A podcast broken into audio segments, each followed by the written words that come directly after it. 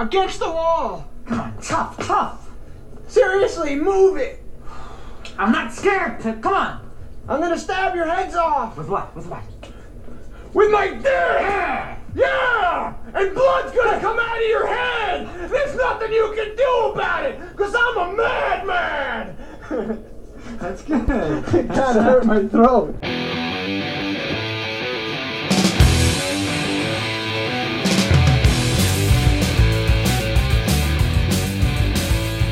Dun it, dun it, you make my heart sing. Hello and welcome to a brand new episode of Fascinated with Films. What up? we might sound even clearer than we normally do because for the first time in three months, I am laying eyes on Justin because Justin's decided he's like, man, you guys are doing outdoor pods in the backyards. I want to be part of that. That's right. So, we are at the quarantine table, Yeah. an extra long table in the backyard. So if you hear some random bird noises, it's bonus, Yeah. bonus for you. Little cicada noises from the south. I know, man. We're just bringing it to you.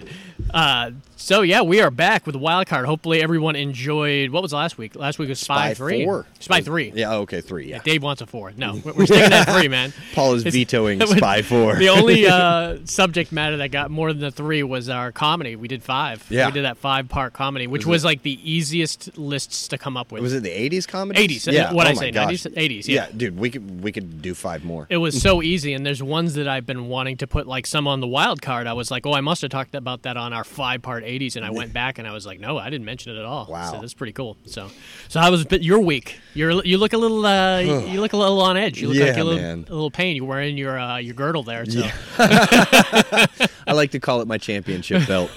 um, yeah, last Saturday. So I, I can't remember. I think I might have mentioned on the previous pod that uh, you know I've got an opportunity to get my captain's license That's to go and, and be a charter boat fisherman, which I've wanted to do my whole life.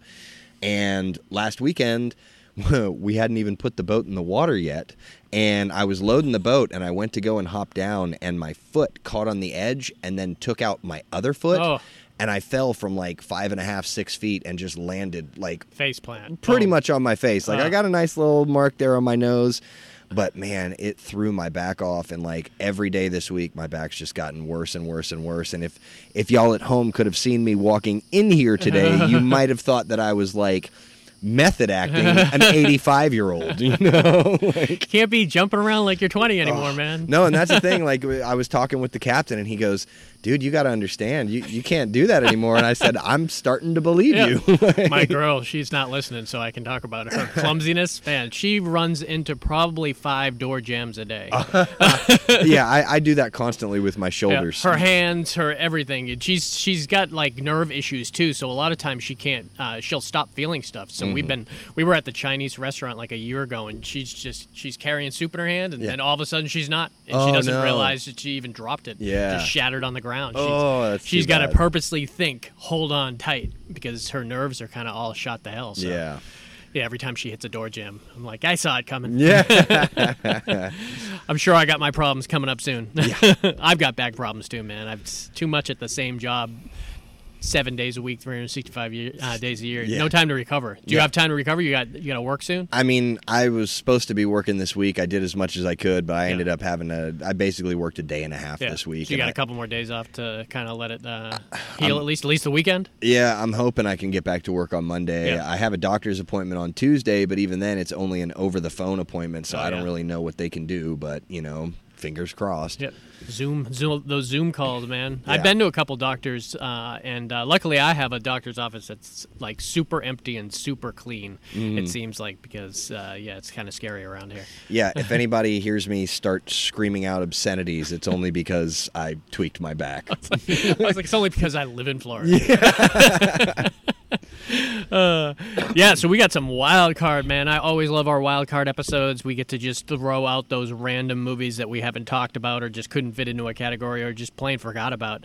Uh, and I picked five really, really good ones here. I will be honest, we were going to do the pod last night and it just wasn't working over the phone. That was the other reason uh, that we're here. And since we ended it, I was like, well, I got some popcorn. I got some. Uh, I got some time. I'm gonna put another movie in, and one of my movies switched. Oh, yeah. from last night. So if we had done this last night, my list wouldn't be the list that it is now. Oh, okay. So I'm excited to uh, to make the switch. The other one will probably just be moved to another one of our wild card episodes. But Yeah. uh, but yeah, it works out well. So, yeah, like I said, uh, I don't know if I mentioned this pod, but after, uh, we're definitely doing a uh, wild card next week with Dave too. So me and Dave are gonna do a wild card. Me and Justin doing this week. So we've got a uh, we've got a slew of good random movies to talk about uh, today for everyone to listen to. I want to file a complaint because I don't get to do the double wild card, man. Yeah, what the hell? I give Dave the equipment. You Yeah. guys could uh, you guys could meet up, and that would be kind of fun. Yeah, that would be. You guys can uh, uh, Ninja Paul. thing. Yeah, I know. Pop in every once in a while in the editing room. yeah. Which, by the way, the Robert Lozier insert was Oh, yeah. fantastic, dude. I mean, it took me a while to find that. It's like I know we talked about that goddamn thing. I said I knew I used it at the end at some point too. So Robert Lozier. yeah, those are always fun little uh, clips like that I can throw in there that uh, uh, just happen to be there.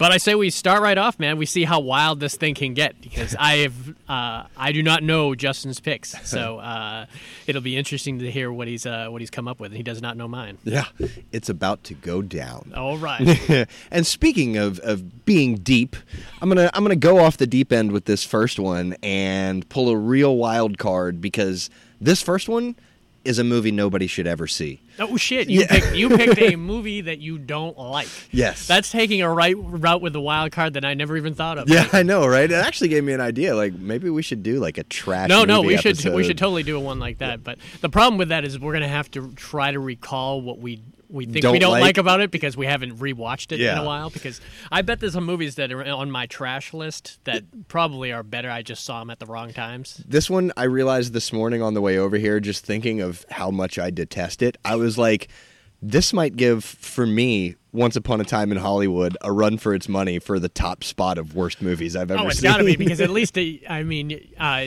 just because you didn't like it doesn't mean the acting wasn't. the great. acting, the cinematography. It was the yeah. only uh, best actor award that uh, Brad Pitt's ever won. Yeah, which too. is crazy to yeah, me. he's so Yeah. much stuff that he's been in that's phenomenal. Yeah. Uh, I loved uh, Seven Years in Tibet. Still one of my favorite ones. No one gives that movie any love whatsoever. Yeah, I remember you talking about that one, but I've never seen it. So good, dude. So good. So, you, uh, might, you probably won't like it though. It's slow. Yeah, it's no, that's slow. and I think It's that's Justin slow, as Dave said. and I don't mean slow. so I'm gonna I'm gonna trash this one, and I'm gonna trash this actress for just a minute. But I promise, It's not like she hasn't been trashed before. Yeah, but I promise I'm gonna give her some redemption in just a little bit. Oh, okay. So this first one is 2020's Kristen Stewart in Underwater. man, you picked a Kristen Stewart movie and it's not one of the vampire movies. It's not. No, it's not. Um, Now I've heard of this. I saw the trailer when it first came out, and uh, that's all I know about it. I know there's one good actor in it, uh, Vincent Cassel. yeah, Vincent Cassel and also uh, T.J. Miller is in it, and I really Oh like Oh yeah, him. he's funny. He's He- the, guy from Deadpool. Deadpool, Yeah, yeah. and, in uh, he's some, also in, He's in uh, some trouble right now, so he's probably not going to be doing much. which I was actually really. He's the sup- Mucinex guy too. Yeah, well, and he's also he's in uh, Ready Player One. He plays Yeah, that. yeah, yeah, yeah, that funny and guy. I love great. his. He's I really love funny, his man. role in that movie. Yeah, he's got that voice that you can recognize immediately. his sarcasm in comedy is is just what does it for me when it comes to him. He was the one that held the camera. That's right. Yeah, he gets like one quick two second shot at the very beginning. Yeah. Um, so yeah, so this movie is is it's almost Leviathan or uh, Sphere. The Abyss. Yeah, the abyss. Like it's a deep underwater like suspense movie. You know Mm-hmm. what I mean? And it's I think it's meant to be kind of a psychological thriller, but the psychological aspect is missing. Like it wanted to be Annihilation, but it was not Annihilation. yes, absolutely. Which we haven't really talked about much. You talked about it once, but you had to be very kind of Yeah. which you have to be with that movie. Such a fantastic. I love it. I need to let Dave borrow it so he can see it Yeah. because uh, I loved it. I've only seen it once, and it was one of my top movies that I saw last summer. yeah, I, I've I think you let me borrow it recently, didn't you? I think did I? Either that or I got it Maybe. off of Redbox. Now that I'm no longer on the blacklist for. Redbox, yeah. Um, so the you know, so the movie starts off. They're they're down in the Mariana Trench. Um, I believe it's kind of like. I don't think it's a scientific uh, like discovery. I think they're like drilling for oil or something like that. Um, I, I'll tell you, I this is the movie that I've been saying. I, I hope it's not the last movie I've ever seen in the movie theaters, um, because it starts off and uh, Kristen Stewart is down in this you know underwater base or whatever you want to call it, um, and she's in the bathroom and she's like well it's like a locker room. Um, and she is like looking into the mirror and she's like very depressed and almost like she's on the edge of like an anxiety attack and you're kind of wondering like okay what's going on and all of the sudden the whole structure gets shaken you know and it, it begins to create like a giant leak inside. So I mean, dude, if you're in the bottom of the Mariana Trench, like you got to get out of there, you know. um, but the way that they do it, and at least for me, I was like, is this some kind of a, a hallucination or a flashback or a dream sequence, something Started like that? confusing because because within the first like three minutes of the movie, this happens. You know what I mean? It's her looking into a mirror feeling uneasy about herself and then boom there's an emergency situation with no explanation Mm-hmm. at all and you're gonna find out what's going on and why that's you know happening um, and so immediately there's i believe like there's like six or seven people um, Is uh, Vincent Cassel the captain? i don't remember if he's the captain Mm-hmm. i think he might be He's got to be. I would Um, imagine he's got that kind of. He's like the head of everything when you ever see him because he's got that kind of great uh, presence. yeah uh, you know oddly enough one of my favorite things i ever saw him in was i think it was oceans 12 Oh, I never saw Ocean's he 12. did was like this that, huh? capoeira type oh, dancing yeah, yeah, stuff Yeah, I think you had told me about yeah, that. it- he's amazing in that movie. yeah, Eastern Promises. He was so good. Oh, yeah, and uh, Black Swan. He was. The, I didn't see that. He was one. the evil fucking. Oh, you got to see Black Swan. Man. Oh It's wow. Um, That's some cicada action for you. I know, right? Welcome to Florida. Bonus. Um, and so very quickly you're introduced to the entire cast with no real explanation of who anyone is because so poor uh, character development. absolutely For sure. yeah, poor plot line altogether. Yeah. Uh, you know, they, now, are you the type of person? Because I think I can, I can last a little longer in, in movies and hold on a little longer before where other people are like, "Well, this movie sucks." Right. Or, or do, are you the type of person that decides within the first ten or fifteen minutes if you're going to like this? with movie this movie in particular, I was as patient as I could possibly be. I, I think I probably made it about three quarters of the way through the movie before I was like, Oh, you realize this isn't going to be rewarding at all. No, Yeah, like yeah. I, I was like, you guys have not explained, and mm-hmm. I'll get to it in just a second. Yeah. Anything that's going on, any background information, it's just run. That's the whole movie, Yeah, and yeah. like, I need some explanation during the storyline, Mm-hmm. and and there's just all these random things that happen. And there was a was there a supernatural element, or was it a straight up uh, disaster? So We got to walk. it's a monster movie. Yeah. and basically there's these underwater creatures. Okay so real quick because i got to tell you about my favorite scene in the whole movie. And and this is this is worth seeing. This is like the Brad Pitt and the dog scene at the end of uh, that. yeah. Um so they they have to get outside and they have to walk from one of their stations to another station and it's like a mile away or something like that and that's like the substation to get to the next station um, so they all suit up and everything like that and because of the pressure with the depth that they're at they have to make sure that none of the the glass on the front of their helmets are cracked Yeah. so um, one of the people Poor construction, if it is. yeah. um, and, and I'm going to butcher this guy's name, but his name is Mamoudou Athie. He's the one who's responsible for checking everybody's suit before they put him on and, and get them, you know, set up. I'm guessing he fucks up. yeah. Well, you know, he he doesn't necessarily fucks up. He more or less sacrifices himself for the rest of, for the good of the Mm. other people because he realizes that his particular helmet has a small crack in it. Oh Jesus! And as they start going down the elevator and Bubble gum on the inside. Oh my gosh, dude, something.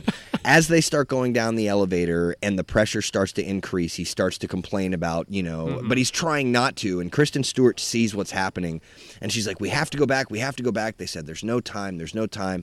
So they get down to the bottom and the thing opens and his suit depressurizes and he implodes Oh man. inside the suit. And I mean, I'll tell you what. If you were to ever see that, I would really imagine this is exactly what it looks Yeah, like. Yeah, it's interesting when you see that or that element comes up in movies before because usually you don't get to see that. So it's everyone's kind of interpretation of it. I remember uh, The Abyss had it with Michael Biehn, but that was his ship that Yeah. imploded. Remember, he was in that little kind of cockpit. It was like a little tin can that and just then crinkled. and he screamed, and then it just blew up on him. So Yeah. I could imagine someone's like inside their head type Yeah. of thing. And that's what it it was is. bloody as hell too. Oh, I mean, it just goes. boom. You know what I mean? Oh, and like you hear him screaming for just a second, and like, dude, it's graphic. Oh, like yeah. it's not just a quick snap of a Like if know, there was shot. more of that in this movie. So the acting, how was the acting? Was the acting that kind of was it all script kind of related, or was it acting too? Um, to me, it was script related. script there was just a lot missing. You know, um, T.J. Miller was the comic relief, and, Yeah, yeah. and he made it fun. I enjoyed. no. I mean, that's what he's that's his job in Yeah. almost every movie they put him in. yeah, um, and I enjoyed everything that he did. Kristen? Um, so she was kind of the main character. Um, she she was uh, like. Some- I, I found you either you either like her in the role or you don't. You know, because I find sometimes that she's a little wooden in roles, and you could kind of tell that she's just not interested. And I that might come a little bit because she's actually said that in an interview where she's like, "Yeah, I just wasn't interested in that role." I was like, "Come Mm. Then- on, man, don't pass say it on. Yeah, don't say that shit. First Yeah. of all, Um, no, I mean she was good. Again, I think more than anything, it was a script issue. Yeah. I think they want. I think this had potential to be a good movie. Yeah. They just didn't make Just it. didn't make it. So they finally get to the bottom of the ocean, and they're they're walking from one base to another. Mm-hmm. And as they're walking, it's almost like this jellyfish, squid, white kind of thing. Mm-hmm. Flashes by the screen, and they're like, "What was that? What was that? Turn your lights off!" You know, because it's it's attracted to the lights. Mm-hmm. It ends up grabbing somebody, pulling them away. So now you know that Pitch they're black. Yeah, exactly. um, so now you know that like there's something out there, you know, and that's what intrigued me about this movie. like, oh, okay, it's- something might happen. Here. exactly, you know, and I was like, okay, this this could be worth it. I like monster movies, you Yeah. know. Um, and so as they go through, they have to basically it's like a video game. They have to get from stage to stage to stage and some people don't make it along the way, you know. And I'm to I'm going to go ahead and ruin this because don't go see this movie. Spoiler alert, you've Yeah, been warned. yeah, Jump uh, forward five minutes if you, yeah. if you want to see it. Um, so they realize that these things are like these monsters, and you think that they're like maybe like eight to ten feet tall, something like that. And as they're going through their journey, they come to this portion, and I think they have like an underwater flare that they have to like shoot off, and it shoots off, and it it goes to like this 400 foot version of these things and it's Oh, cool. it's phenomenal looking like it's Yeah. so cool also the little ones are all attached to it Yeah. and so like they're growing off of it you know um and It's like so- tremors, seeing the little tongues, thinking those are the things, and realizing there's something bigger. it. exactly Yeah, yeah. so so the implosion scene and the and the reveal of the monsters are two really good scenes It, it seems like a movie that it's it's a kind of uh, uh, combination of like five other movies that if you watch separately, you have more of an incredible time Yeah, watching. it. absolutely. nothing's worse than watching a movie for me that during it that I could. I I mean, I'm a scriptwriter anyway, so I'm going to constantly be doing this when I watch movies. But when I when it's so easy for me to just uh, to edit that the movie that I'm watching in my head to become a better movie, I'm au- automatic uh, out on that type of thing. Yeah. Nothing frustrates me more than seeing a great trailer.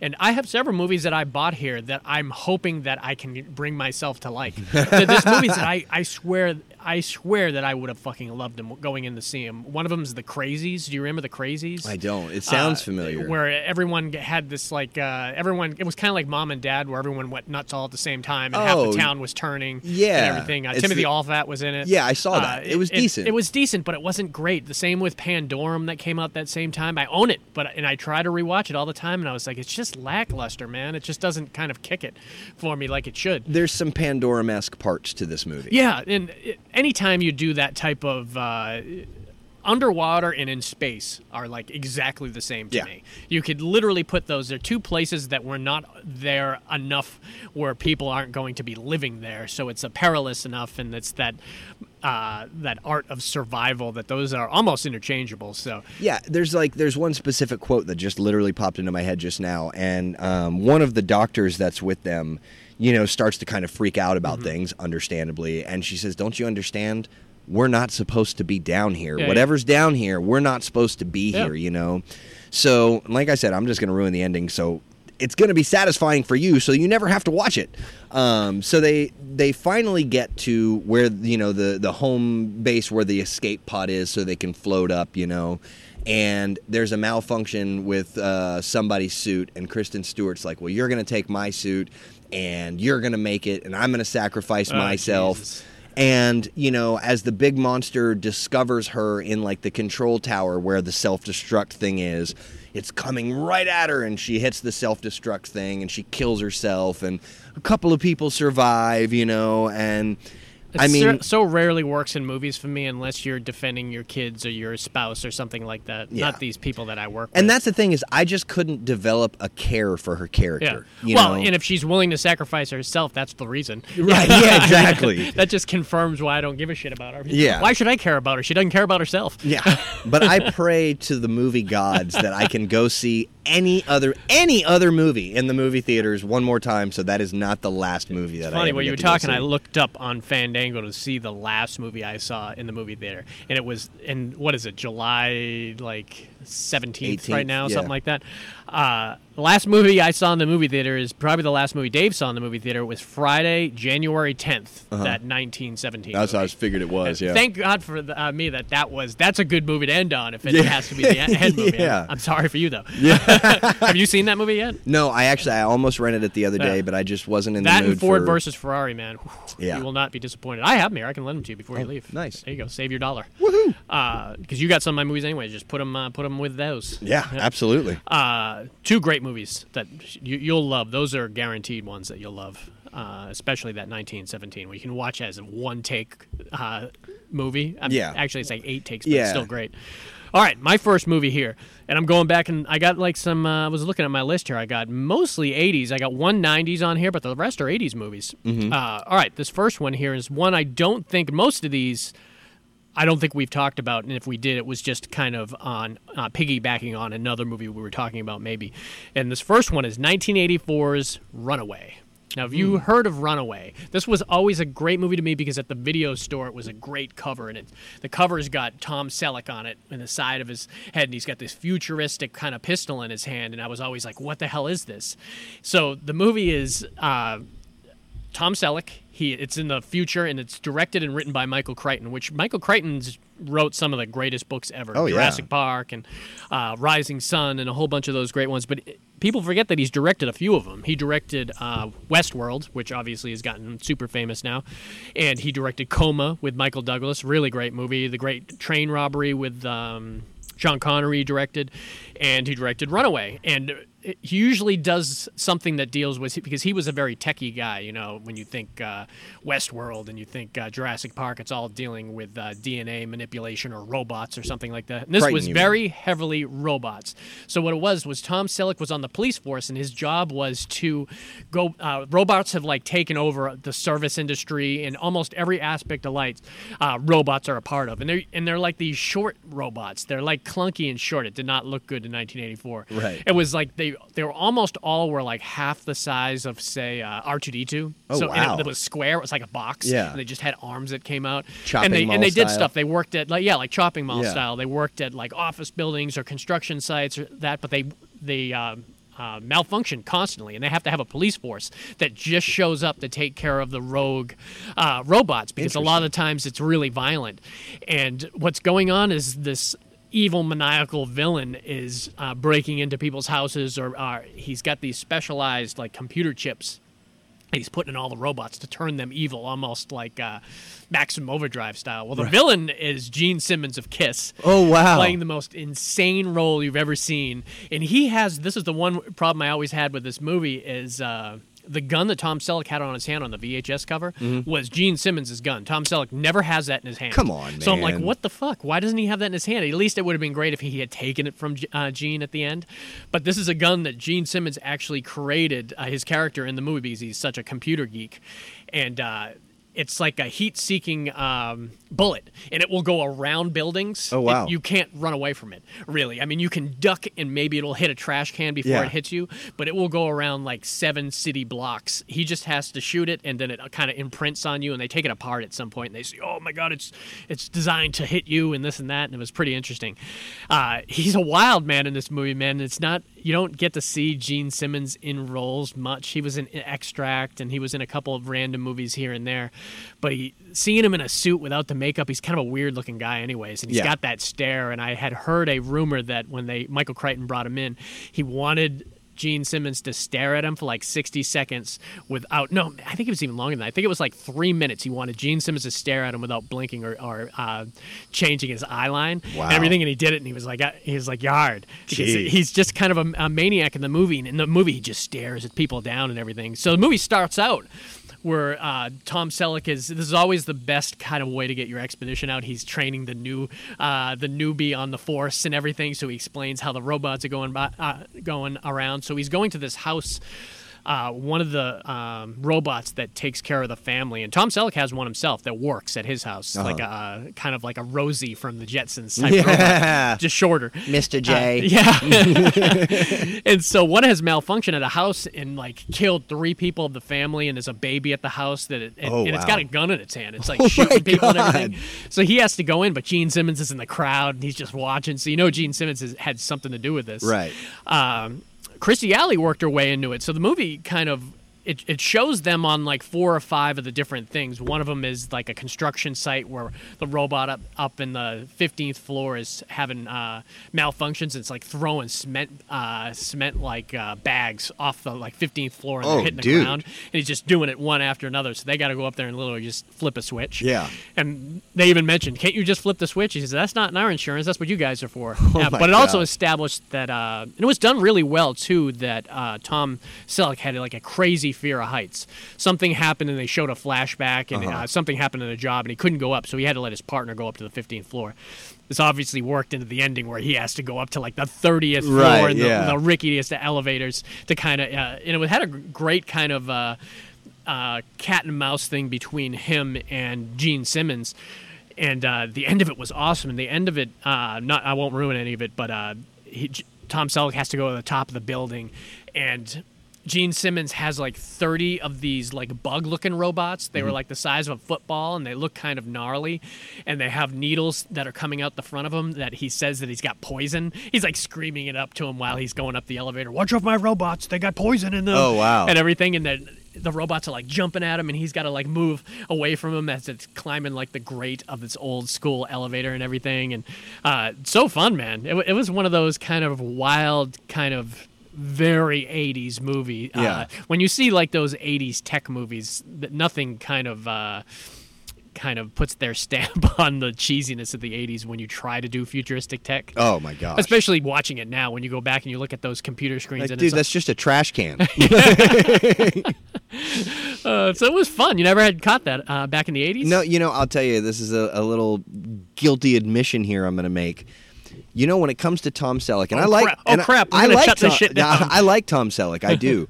um, the only things I've ever seen him in was Magnum PI and like the Three Men and a Little Baby and the Quigley Three Men. down under Nope. you never saw Quigley Never down under it. oh my god you'd No. love Quigley down I, under I've I've seen like I remember him. alan a rickman's the bad guy man I remember him like near a river wearing a brown hat at one point, and, and like I think my dad might have been watching it at some time, and Trying to think he had like a rifle or something Oh, like yeah, that. yeah, in the Outback. It was great. Oh, is that what Yeah, it yeah, was? it was Yeah, but that's literally like that. That's the only thing. That's I the one. I, you that. know, now that you mentioned Tom Selleck, I mean, I there's not a whole lot of movies that I can pull out of my ass uh, other than Runaway, Quigley Down Under, Three Men and a Little Baby, Three Men and a Little Lady that I could really think of. I mean, I heard he's an- great on Blue Oh no, you need to see uh, Innocent Man. You never saw that? Where you had no, to go to and I prison. and I, Oh, I I I went with my dad. I need to let you that. borrow that. I just let my mom borrow it. I went to see that in the theater with my dad, but I was so young that I had Oh, yeah. zero interest in it Great all. It was one of those man. where he was like, "Here's five bucks, go get some quarters." Yeah, yeah, You know what I it, it was a Like- straight prison movie too, and Yeah. it was it was so good. Yeah, I'll have to let you borrow that because that would change your mind. Uh,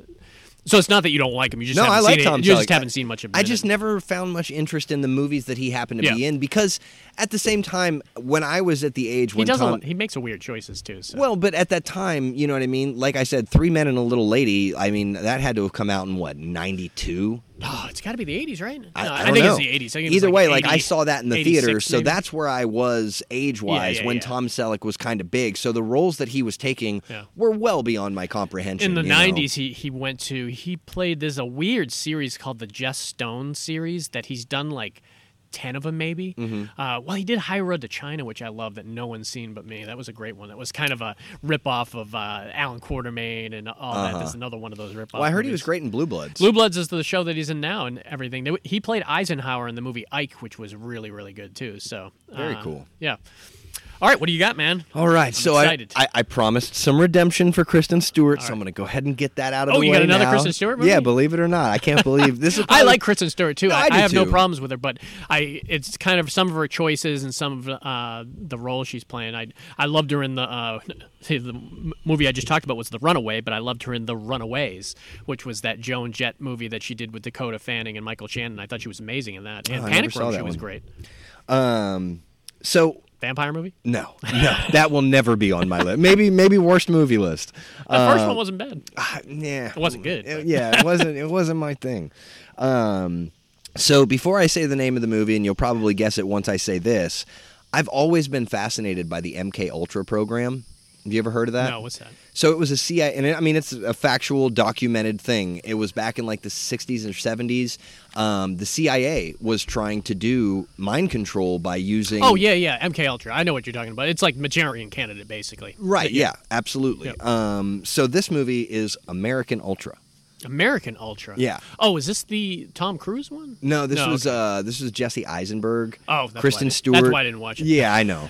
um, Kristen Stewart, Topher Grace, Connie Britton, Walton Goggins, John Leguizamo, Bill Pullman. Got a lot of good people. Well, the last three were all great. Yeah. um, and so I love Walton Goggins, man. You put him in anything, it makes anything. Oh yeah, instantly better. absolutely, Yeah. dude. I love his character in Predators.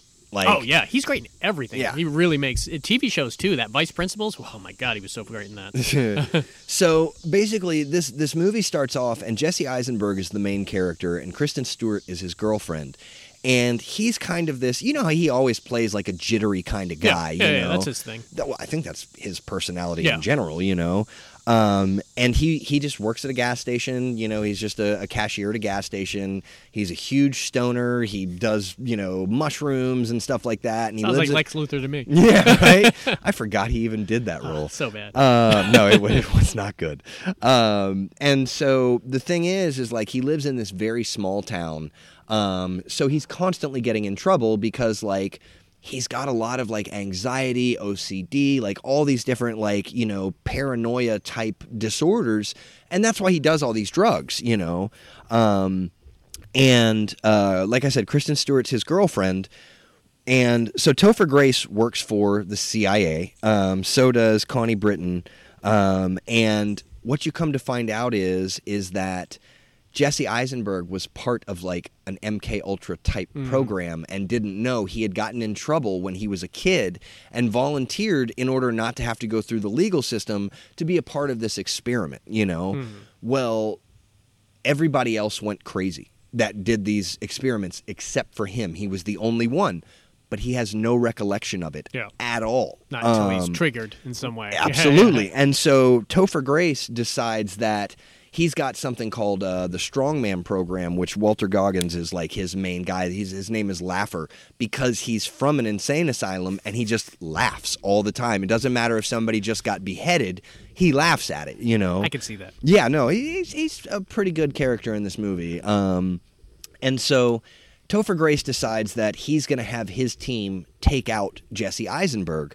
Well, Connie Britton was the head of the program for, for Jesse Eisenberg, so she's she you know he's like her baby you know what i mean? She you know pr- made him through this program and gave him a secret identity and everything like that and when she finds out topher grace is going to try and take him out she goes to this little town and she activates him with the code word. Very much very similar to uh uh the avengers movie with um the the so uh winter soldier Oh, okay. you know yeah, the yeah, red yeah. book that Yeah, yeah, yeah. activates him you know she has like a phrase and Mm-hmm. it's just random things put together and she goes and Sofa. yeah yeah um, and so she goes to this to this jiffy store where he's working and she says the the activation code to him and he just looks at her like what you know what i mean? Like i don't know what you're trying to say but it makes no sense at all.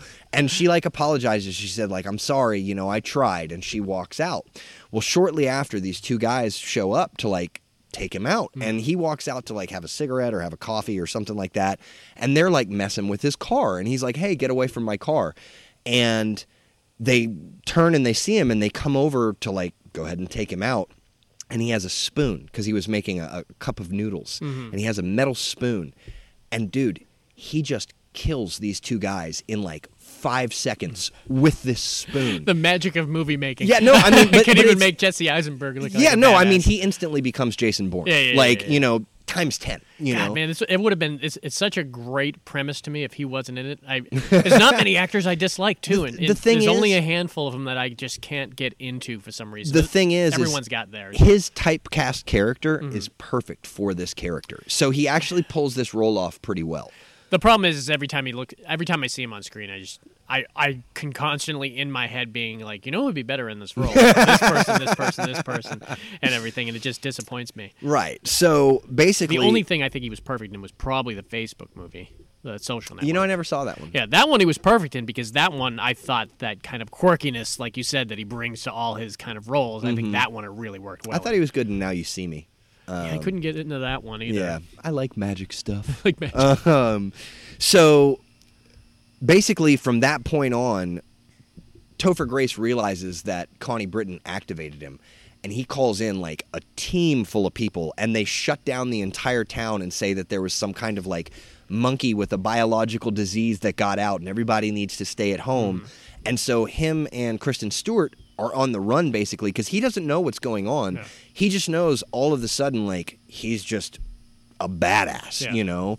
Um, and John Leguizamo is his friend and also his drug dealer, and he's only in a couple of scenes, but the scenes that he are in, he's in are, are really funny. you just, know? just that was the perfect blurb for his entire career. Yeah, I he was only in a few scenes, but when he was in, he was, He was great. Yeah, exactly. You know, um, and so uh, it's not much of a spoiler alert. You know what I mean? But like, you come to find out that Kristen Stewart was his handler Gotcha. Mm-hmm. while he was in this program, and he doesn't know that. I knew he couldn't get Chris. you know um and and dude it's it's it's an action packed kind of obscure comedy at the same time Oh, it's comedy also. Uh, yeah, just because of like his awkwardness Yeah, yeah. throughout the movie and his badassery Yeah. at the same time you know that would be funny. yeah you know Even while you're talking about it, I'm in my head and I'm in like Topher Grace would have been a better uh, uh, person to put in that role than him. Maybe they should switch roles. Yeah um so it's a fun movie you know what i mean and there are some like little spoilery parts to it and stuff that i don't want to give away cool. um when, when did this come out?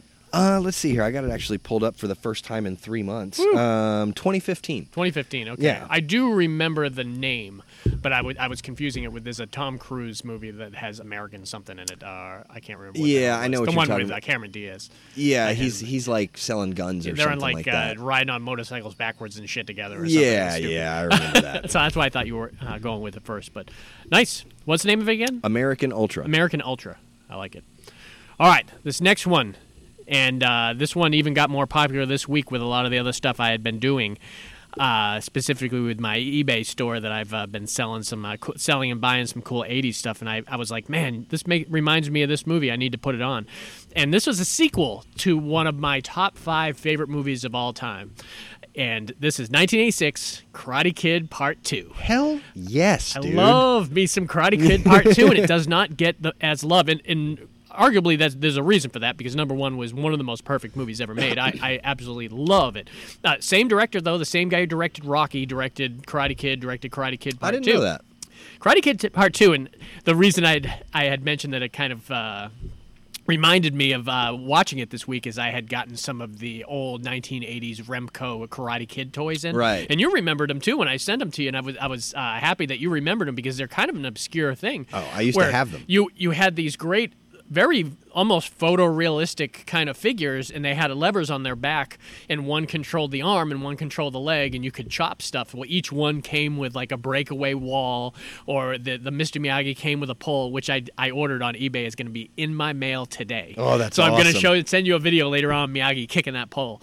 Uh, John Kreese uh, Kreese came with the breakaway wall. Uh, Daniel came with the ice that he broke, which is arguably the best scene in this whole movie. Yes. But what I really enjoyed about this movie is uh, if, if rewatching it, I forgot they did a great compilation of the first one. Yeah. As it started, right when it started, it had this great compilation it, with great music behind it, and it, almost to the point where I'm like, oh my god, now do I have to go back and watch number one before I watch number two because it's reminding me of all the great stuff. Number one has such a uh, fondness in my heart. I loved it. One of the best movie going experiences of my entire life. I've mentioned it before that I watched it with my like when I was probably eight years old with my friends, like holding each other by the shoulders and everything at the end when uh, goosebumps all over my arm when he did that kick and everything. Oh, I just loved it so much. Yeah. Well, the idea that this starts and then it goes right into him in like the showers right Yeah. afterwards, and I was like, oh, that's awesome. They continue right afterwards, and then that whole scene with Kreese in the, In the parking lot? was Honk. so good with the honk sound. We show So no good. mercy here. Oh God! And when you, it was like the only time that you saw Johnny be like decent and everything. Yeah. And Mi- Miyagi goes over there to actually save Johnny's ass. Yeah. Um, and then Kreese, which we get to see. Have you uh, seen the Karate Kid series at all? No, Uh, no. on- I remember you telling me about it. They do the to- uh, backstory. it was on a random. It was on like YouTube Red, and Uh-huh. I, I got free, uh, like a free trial just to watch it. Yeah. And then I canceled, and then I got the free trial again to watch season two, and I canceled. But now I think they're moving it to Netflix. Oh, really? So once it's on Netflix, everyone will be. Oh, able to that's get to see awesome! it. I'm actually awesome, really dude. glad to hear that it was that successful it- that Netflix picked it good, up. dude. So let me ask real quick, uh, and I'm jumping ahead just a bit here, but I, I'm a little confused. Is this the one where Kreese's friend comes in? No, that's is- three. Okay, so this is the one where they go to Okinawa. Oh, yeah, when they go to Okinawa. Oh, it's so, great. Uh, so, uh, so he goes to Okinawa at the very beginning of the movie. Miyagi's going back because his father's dying, Yeah. and uh, he's got to go there. And Daniel uh, shows up at the airport, and he's like, "I want to go with you. I want to have this adventure with you." And Yeah. I, I use some of my savings and everything. Miyagi tries to talk him out of it, and he goes. So the whole thing is takes place in uh, Japan, you know, in, Yeah. in Okinawa, and it, it was phenomenal. I loved that whole lifestyle and how they showed how everything worked, and they got the you had the backstory that. Uh, uh, Miyagi and his best friend as a youth, Sato, was. Uh, Oh, Sato! I forgot about Sato, Sato. man, was great. Oh I- man! what I loved about Sato when I'm rewatching I like it, his gi. His his voice was like this through the whole movie yeah. until the very end when he was actually he, he came around to the to the good side Yeah. basically, and his voice completely changes where he's not gruff like this anymore. He's like, hey, yeah, how's, Yeah. how's it going? Yeah. I always thought it was great if you listen to his voice from the beginning to the end, and then his like nephew becomes like the kind of or is it his son or his nephew? It's I either his son or his nephew, but uh, he he's becomes the, the, asshole. nemesis. He's yeah. he's like the Johnny character in this movie who who's button heads with. Uh, Daniel. yeah, I think it was his, it was his nephew because he kept calling him uncle through the whole thing, and uh, he's basically been indoctored doctored by his uncle the whole time because. Uh, they're all pissed off. Everyone's pissed off at Miyagi because he he left his family there, and he he uh, it, they thought he fled a, a fight that was going to be with Sato and everything. So it was constantly calling him a coward at Yeah. every moment. Coward. Yeah, that's and, right. And, so his his nephew's calling him a coward. It's the day he meets him, and they bring him to the airport, and they said, "You're going to fight me," and he's like, "I'm not fighting. I'm here to see my dad and everything." And then it's basically Daniel trying to adapt. He falls in love with uh, one of the girls that's uh, that's at the village with him and everything, and they had some great moments, even though they had that cheesy '80s song. What was that song? I don't they remember played the during- song.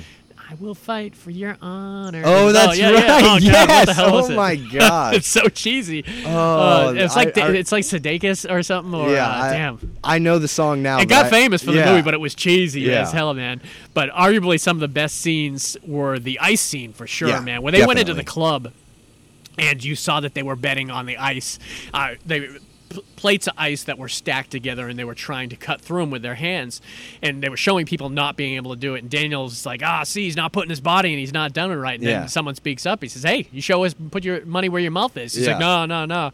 And then uh, Sato's kind of nephew comes in. He's kind of bullying him into doing it. And then all of a sudden, Miyagi comes in. He's like, "I got the odds here. I." I uh, got money and he slaps the money down and he's trying to talk Miyagi out of doing it. He says, "No, he's going to do it." And then Yeah. Sato came in and it became this whole thing, man. And it was such an enjoyable thing to like Miyagi stand next to him and everything and go through that ice. It was so fun. Well, and remember the little twist drums? Yeah, the uh, uh, the drum technique is what he was teaching him through the whole movie. That's basically the crane. Yeah. That at the end you got to see because you're watching it and you're like, is this a defensive move? Because remember he shows him with that uh, The crane uh, is like an, an actual like hook on a crane. yeah, it was like a hook down by the water where Yeah. he, he released it and it swung down you and it had like a spike on it and Yeah. you had to dodge it. So I was like, oh, he's just teaching him how to dodge it right. But at the end when he's fighting the nephew, you actually they all start doing that drum thing Yeah. and then he just starts beating his ass like back and forth, back and forth until he like just falls down. I remember two of my favorite scenes. One is when they're on that little tiny kayak. Yeah. And, and Daniel's trying to balance, and Miyagi's rocking the boat and knocks him off. That's just a fun scene. Mm-hmm. Yeah. Um, but also, it's funny. There's this this this little piece of wisdom. Remember when Daniel breaks the bonsai tree? And they have to go. That was three. Was it really? I thought that was in. Um, No, three when he has to repel down. Yeah, I thought that one- was when no. they were in Okinawa. No, that was okay. three. Well, I'll wait till I'll wait till we discuss three. Never Use that gonna on your happen. own wild card, man. Yeah, three was good though. It had some good stuff. That was where he had to fight that. I kind always of, thought uh, that guy was Steven Seagal. Yeah, that I white guy that he had to thought he was fight. Yeah, yeah, yeah. Yeah. Uh, that was a good one though. I haven't seen three in forever, and then the fourth one was with uh, Hilary Swank, Yeah, which was which decent. I mean, it wasn't. Anytime you got to see Pat Morita doing his shit, I that role redefined him. I watched some of the old on uh, Sundays. They play some of the old uh, Happy Days episodes, and you get to see him as Arnold, the guy who works at the fucking. Uh, uh, Kind of little restaurant and everything before he was replaced with Al. It was so crazy to watch uh, Pat Morita way back in the day doing that stuff. So I was always a Pat Morita fan. So and I mean he was Miyagi from that point forward. Oh, yeah, absolutely. After that, Absolutely. Even when he was in With collision Jay course, Leno. collision, collision course with Jay Leno. There's another movie no one sees that I Oh. own that I was surprised I found. That was almost like the first Rush Hour before there was a Rush Yeah, Hour. Yeah, it really you was. know? It was kind of pre-rush hour. So yeah, Karate Kid too, man. So it's such a fun ass movie to watch. And get the toys too. They're rare and they're uh, you get those complete with the uh, with those breakaway stuff. It's like eighty bucks a pop, man. And if you're looking for them, I happen to know a guy who might be I willing ain't to get sell rid of them. them yet. I keep shit for a, for like a year and then I slowly kind of uh, move it out and reinvest. So at some point maybe. All right, right. man. What you got? So I like not knowing what's coming. I know it's fun, dude. Um, it's Sometimes. wild. yeah, right. um, so now this is one guy who I think maybe we've mentioned once or twice on this pod. Another guy we've mentioned several times, but I don't think we've ever picked a movie that he's been in. Hmm. This is 1995's House Guest. Oh God, Sinbad. Sinbad and Fucking Phil. Hartman. I just dude. bought this like two months ago. Did you really? Yep. Oh man, I rewatched it like Yeah. uh, this week, and, and just He's a it- dentist. yeah, it's there was so many movies like this. Like Opportunity Knocks was basically the same fucking movie. too. Mm-hmm. Yeah, but I mean, Sinbad. It's Sinbad And Phil dude. Hartman. Yeah, like, um, and also uh, his name is uh, Stan Shaw. He's he's kind of just a, a character actor that's been in a few things. My favorite role from him, and he's got a minor role in this, but my favorite role is he plays the heavyweight champ in uh, Harlem Nights. Ooh, I wouldn't know. I've, I've seen Harlem Nights, but not enough to He's got a real the- bad stutter, and he What does he look like? um, he. Yeah, no worries. He he always oh, that's so weird. I'm gonna be talking about him in my next movie. awesome, dude. Awesome. I'm That's so, so, I'm so happy to And hear I, that. would- I dude. looked through his thing to, because I wanted to mention him, Mm-hmm. and I didn't know what movie you would know him from because he was in Snake Eyes. Uh-huh. He was also in Rising Sun. He played the uh, the security guard that got him all the uh, the behind the scenes footage and Okay. everything. So he's been in a shitload, but he'll be in my next movie. Yeah, he's great, dude. He, I, I, I always enjoy seeing him and stuff. Um, He got big. He got thick. Oh, yeah. Because in Snake Eyes, he was the boxer. He was the boxer in the ring. Yeah, He, he- he was- took that phantom punch and fell down. Yeah. Oh wow, yeah, no, he's he's the heavyweight champ in, in Harlem Nights, Oh, and nice. he's got so, a so he must have happened around that time he got big because the movie I saw him in in like uh, '84, he was thin, man. yeah, He was very thin. There's a really funny joke because he study stutters in Harlem and, and and stutters like I am now in Harlem Nights, and he says something and and he says, "You know what I'm saying?" And Richard Pryor goes, "I do now. It took a minute, but I got it." So Sinbad is, you know, just a regular dude, and he's he his goal in life is to become a millionaire. He wants to own a Porsche. He wants to have a million dollars. He wants to be successful. Um, his name is Kevin Franklin. Um, you know, and like that's his whole deal. And so at one point, um, uh, Stan Shaw is his best friend, and he's also a tattoo artist that has a funny scene that kind of goes back and forth. When you first get introduced to him, he's tattooing this biker and he's doing a Harley, and then later on in the movie, the biker crashes through his his uh, his tattoo shop, and he's like, "We need to talk," and he's like, "What the hell is this?" And he opens his vest up, and it's like a scooter on like a his chest. Vespa or something. Yeah. Um, so so Sinbad borrows five thousand dollars from basically these mob guys, and uh, You're good. I just want to check my levels. oh yeah, for sure. Um, and so they come to collect, but they tell him that with uh, with the juice running, it's now fifty thousand dollars, and you know, so he's like, okay, yeah, give me one day and I'll pay you. So he goes straight to the airport and tries to buy, you know, a ticket out of there. Well, they catch him at the airport, and he runs from them, and he runs past Phil Hartman, who's holding up a sign for his friend that he hasn't seen in 25 years. and his kids ask, like, what does he look like? And he says, well, I haven't seen him in 25 years, but he's a tall black man, and, and that's about all I really he's the, know. he's the guy from uh, Barney Miller. Yes, Yep. yeah. and he um, was in uh, Serenity. He's a great guy. Just recently died, I think, over the uh, like a year ago. I didn't know that. Ron Glass Yeah, Ron Glass, name. man. He's Um, awesome. Yeah, his name in the movie is Derek Bond, who Sinbad assumes his personality.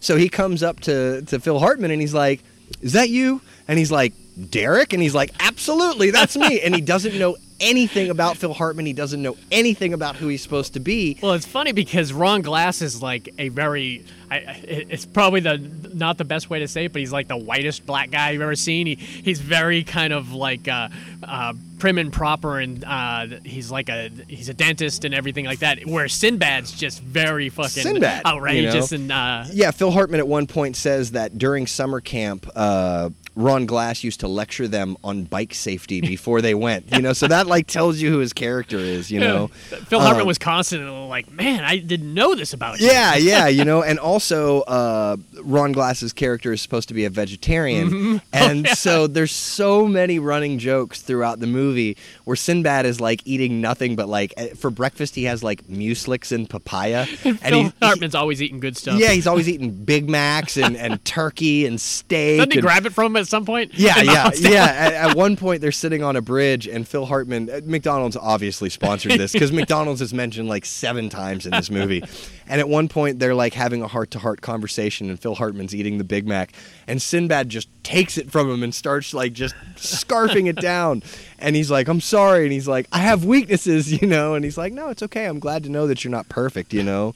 Um, so basically, it's Memorial Day weekend, and Sinbad is staying um, with this family, and they have the son and the daughter. Um, the son was also in Sandlot. Um, I forget which character he was, but uh, I think it might have been Squints. Is, is who he was in Sandlot. Oh yeah, I know you're talking about. Yeah, Um, and it's funny. I was watching this movie. He's wearing this Jordan hat, this Michael Jordan hat, through the whole movie.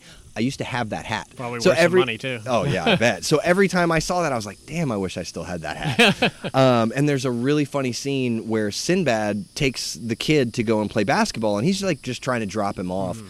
and these kids come and like bully him. And so Sinbad comes back, and Sinbad used to play basketball Oh, yeah. in college. Um, and so he comes back and he starts kind of talking shit to these kids, and he's like, "Well, I'll tell you what. Why don't we? Why don't he and I play the five of you? And if you beat us, we'll give you this Volvo. And if we beat you, we get your clothes." and Sinbad just like destroys these kids like physically. You know what I mean? Like, and Mm-hmm. He's it's a big such- dude, Oh no, man. yeah, absolutely. Yeah. Mm-hmm. You know, and these kids are like 15, so like.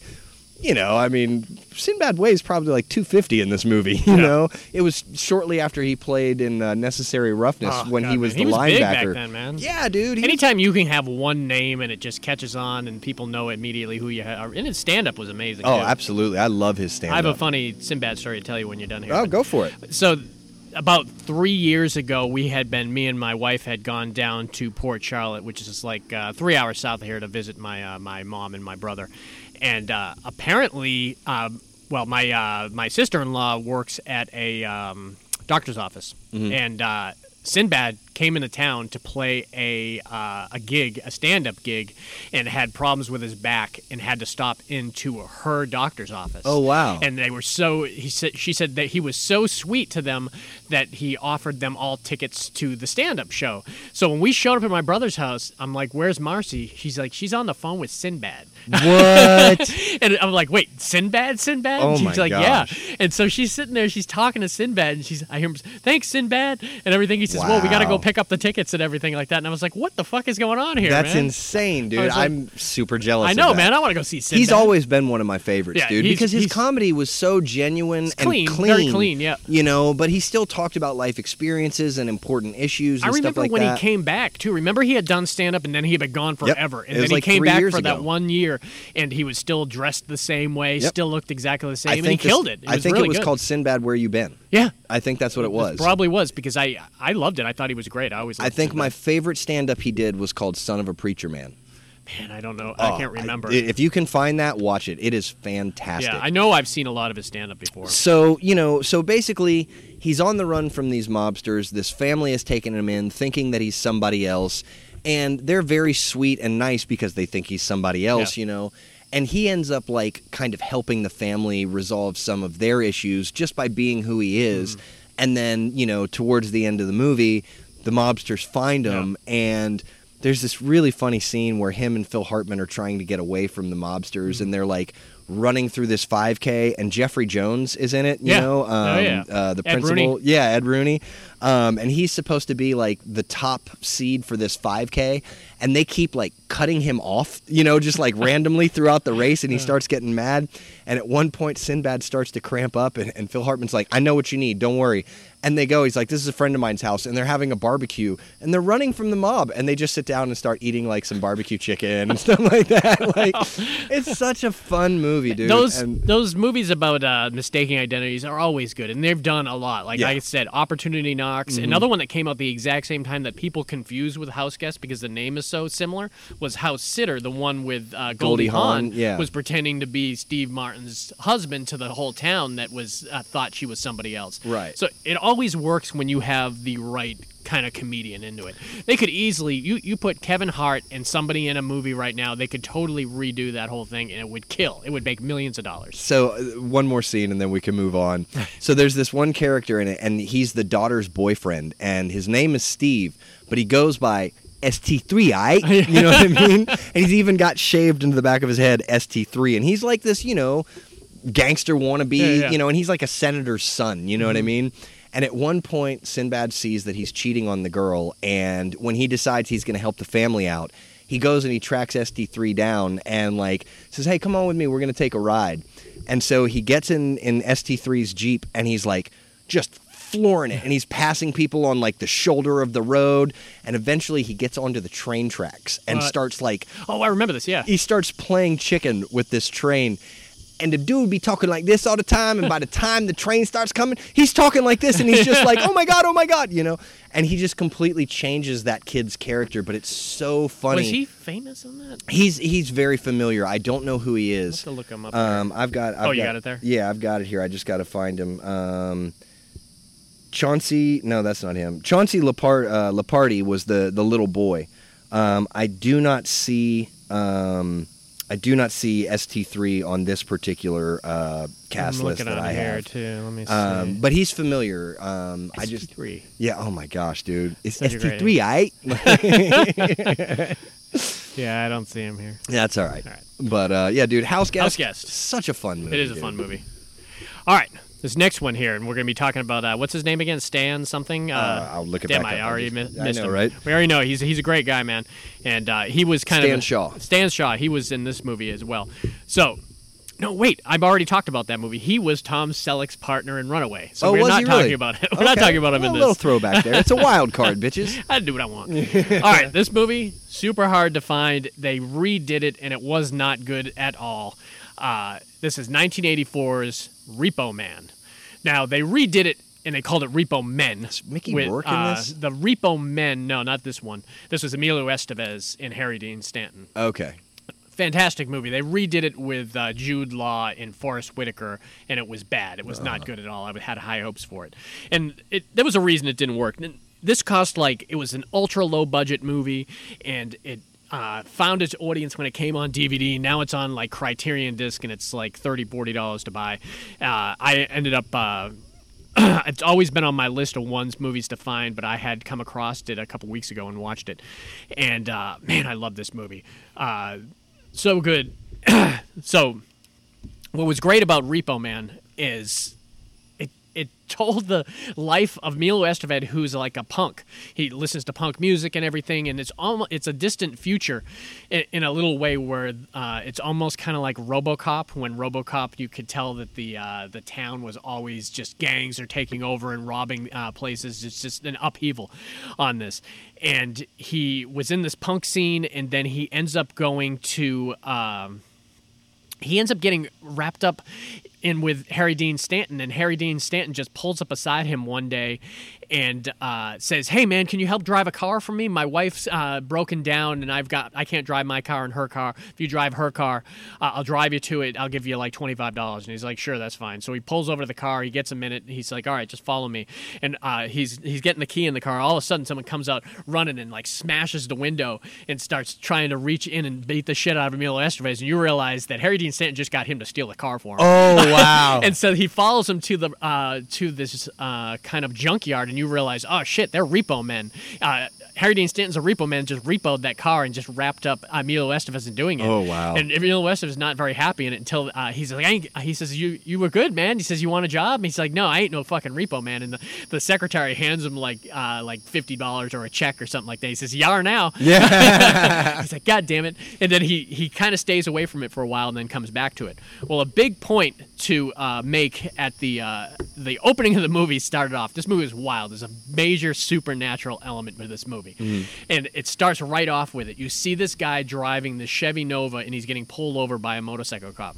Motorcycle cop pulls him over. The guy is weird. He's got one, he's got a pair of glasses on. One of the uh, glasses is completely Blacked black, out. and the other one's kind of completely normal. Automatically, have I want to know what's underneath. Yeah, I want to know what yeah. the what's it? Is that all gooey and shit? I need to know. so the cop pulls over and he's like singing to himself and rocking back and forth. You're like, what the fuck is up with this guy? And the cop's like, what do you got in the trunk? He's like, oh, you don't want to look in the trunk. He's like, pop the trunk. He's, he's like, okay. no. He pops the trunk and all you see is this l- bright white light, kind of like uh, Pulp Fiction. Pulp Fiction, yeah. And then all of a sudden you see a red flash and you see his skeleton and he gets fucking vaporized and all you see is the cop's boots and everything. And then the door and he takes off and the door shuts and they uh, they just go crazy. So that's kind of the backstory on it. When the uh, the uh, movie really starts to go crazy is is when Emilio Estevez picks up this random hitchhiker. she uh-huh. just this was a weird way to get the expedition out, but it was funny.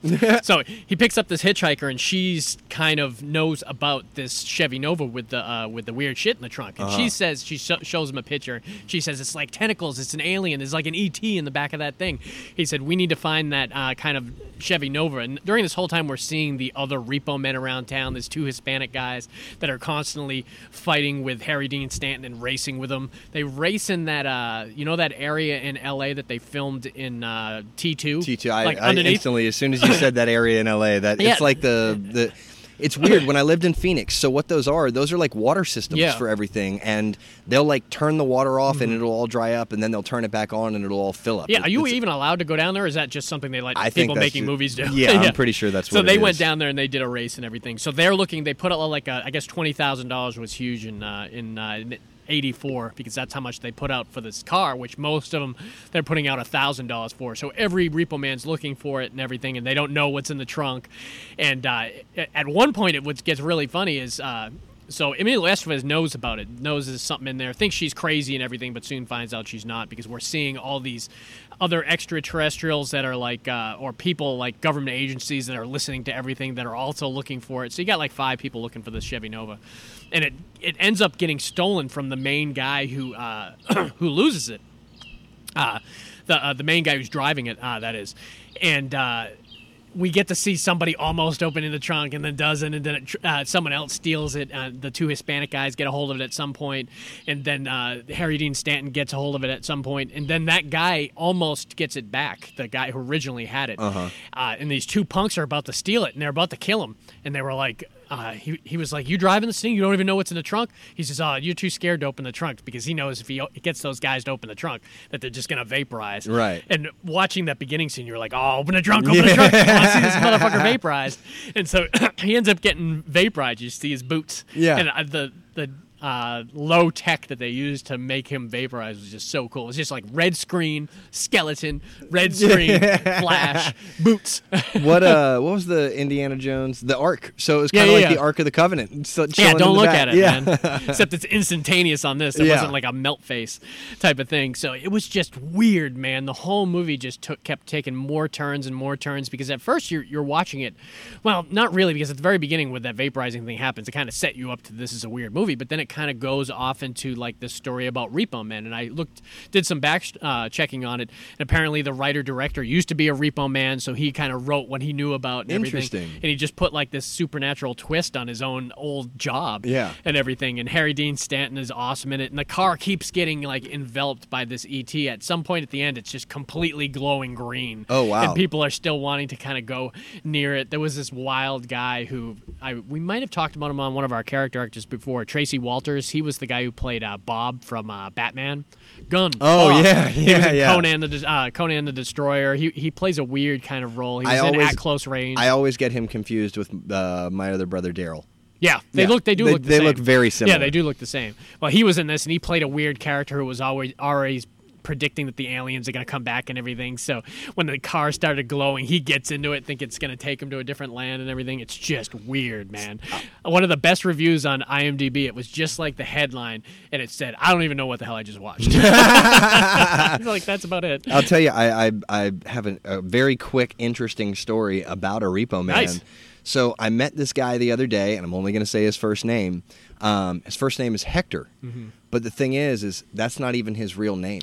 He's a repo man, Yeah. and he doesn't tell anyone what his It's a actual name is. life. He's been doing it for like 15 years. So anybody in town that happens to know him, they don't even know his real name. Yeah. I know his real name, but I'm not going to say what it is. Yeah, yeah. But He could probably tell you stories. Oh, yeah, which is dude. the reason why this pro- guy probably He's a big a dude. movie. Like I, I, if I saw him repo in my car, Yeah. I'd probably be like, "All right, bud." you know what I mean? Like you do what you got to do. They did a couple scenes in the movie where he would just did a normal repo and everything, and you kind of are thinking maybe that type of exact thing happened. Like he went to this uh, this old kind of fragile black woman's house, and he was uh, just Emilio, and he was going to repo her car up front, and he was like, I, "I don't want to take your car. Is there any way you can borrow money from everybody and everything?" And she, he's like, she's like, "No, I don't think so." And all of a sudden, like.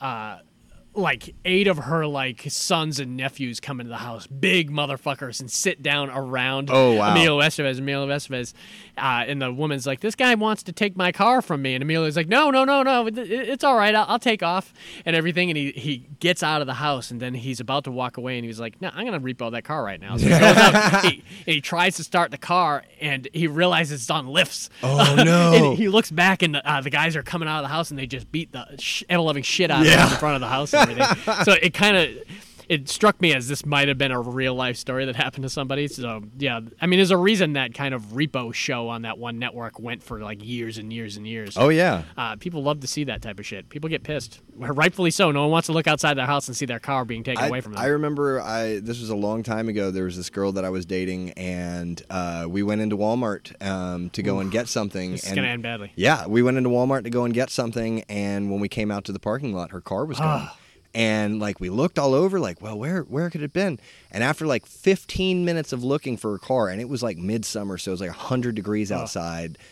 She goes, "Oh, I haven't made my car payments. They probably repoed Oh, it." wow. And yeah, like, up, it was. I had somebody. Uh, I I rarely get angry. I'm very uh, I'm much a pacifist, but I was pissed this one day. I had uh, I've been sleeping at my house, and um, they were redoing the. Um, they were redoing the parking lots and everything, and I woke up to them towing my car. Oh, and they didn't shit. knock on my door. They didn't tell, tell me anything. They're just towing my car, and I'm I run out in like my shorts, being like, "What the fuck are you doing? You Yeah. taking my car?" And the guy was like, he, he thought I was gonna beat the shit out of him. Yeah. So we're just doing the parking lots. I said, you don't knock on the door. You don't put a fucking note on my door Something, that's yeah. saying that this is going to happen today. You Yeah. were just going to do that. And I said, that's fucked up. that dude. is fucked And I went and uh, bitched at the fucking uh, uh, the landlord and everything. So I, no one wants to see their car towed, man. Not no, good. not at all. Even if there's aliens in the trunk. Even if it's just broke down, you Yeah. just still don't want to see that happening. yeah. So check out uh, Repo Man, 1984 man. It's really All good. All right. Um, so this one is 2006. Uh, Luke Wilson, Maya Rudolph, Terry Crews, Idiocracy. Idiocracy. Now I've seen this name before. This is a Mike Judge movie. Oh, okay. Yeah. yeah. I love Mike Judge, man. Even his like his later ones, like Extract, was so funny. I never saw that one. That's the Jason Bateman one where it was he worked at a factory and they were suing the bosses. That's Oh, the one wow. Gene Simmons came in and uh, and uh, played a role. Oh, it. really? Yeah, it was funny. If you like Judge, Mike Judge movies, you probably like that one. So this is a futuristic mu- movie, Mm-hmm. um, but it starts in the present. And basically, uh, Luke Wilson is in the army, um, and he's just like he's like a records keeper in the army. And they they've done this survey, and they find out that he is the most average person in the entire army. And that's what they're looking for. Um, he also has like no family. So if something were to go wrong he you know he wouldn't be missed. And so they recruit him for this cryogenic freezing uh, experiment. And at the same time, they also recruit Maya Rudolph, who is a prostitute, and um, her her her pimp's name is Upgrade with a double D for a double dose of pimping. and I wish I could find the uh, the guy who was like in charge of the military experiment on here, because when he's doing the presentation to the army, he's like he's like explaining about you know Maya Rudolph and her situation and why she's good for this, and like he's doing a slideshow presentation and it's him just hanging out with this pimp upgrade and just going like a pimp's love is very different from that of a John. And like goes into this whole thing and like you see him wear like a fur coat and a chalice and he's like hanging out with this guy. It's so funny dude. Um so they they decide to say that they're going to do this cryogenic thing and they're going to be frozen for one year and uh, you know then they're going to wake up and everything will go back to normal and everything like that. Well after they start the experiment and they put him in the cryogenic freezer the military guy in charge of the program gets charged for like seeing prostitutes and also trying to become a pimp. Oh man, and awesome. so the whole program gets scrapped you know?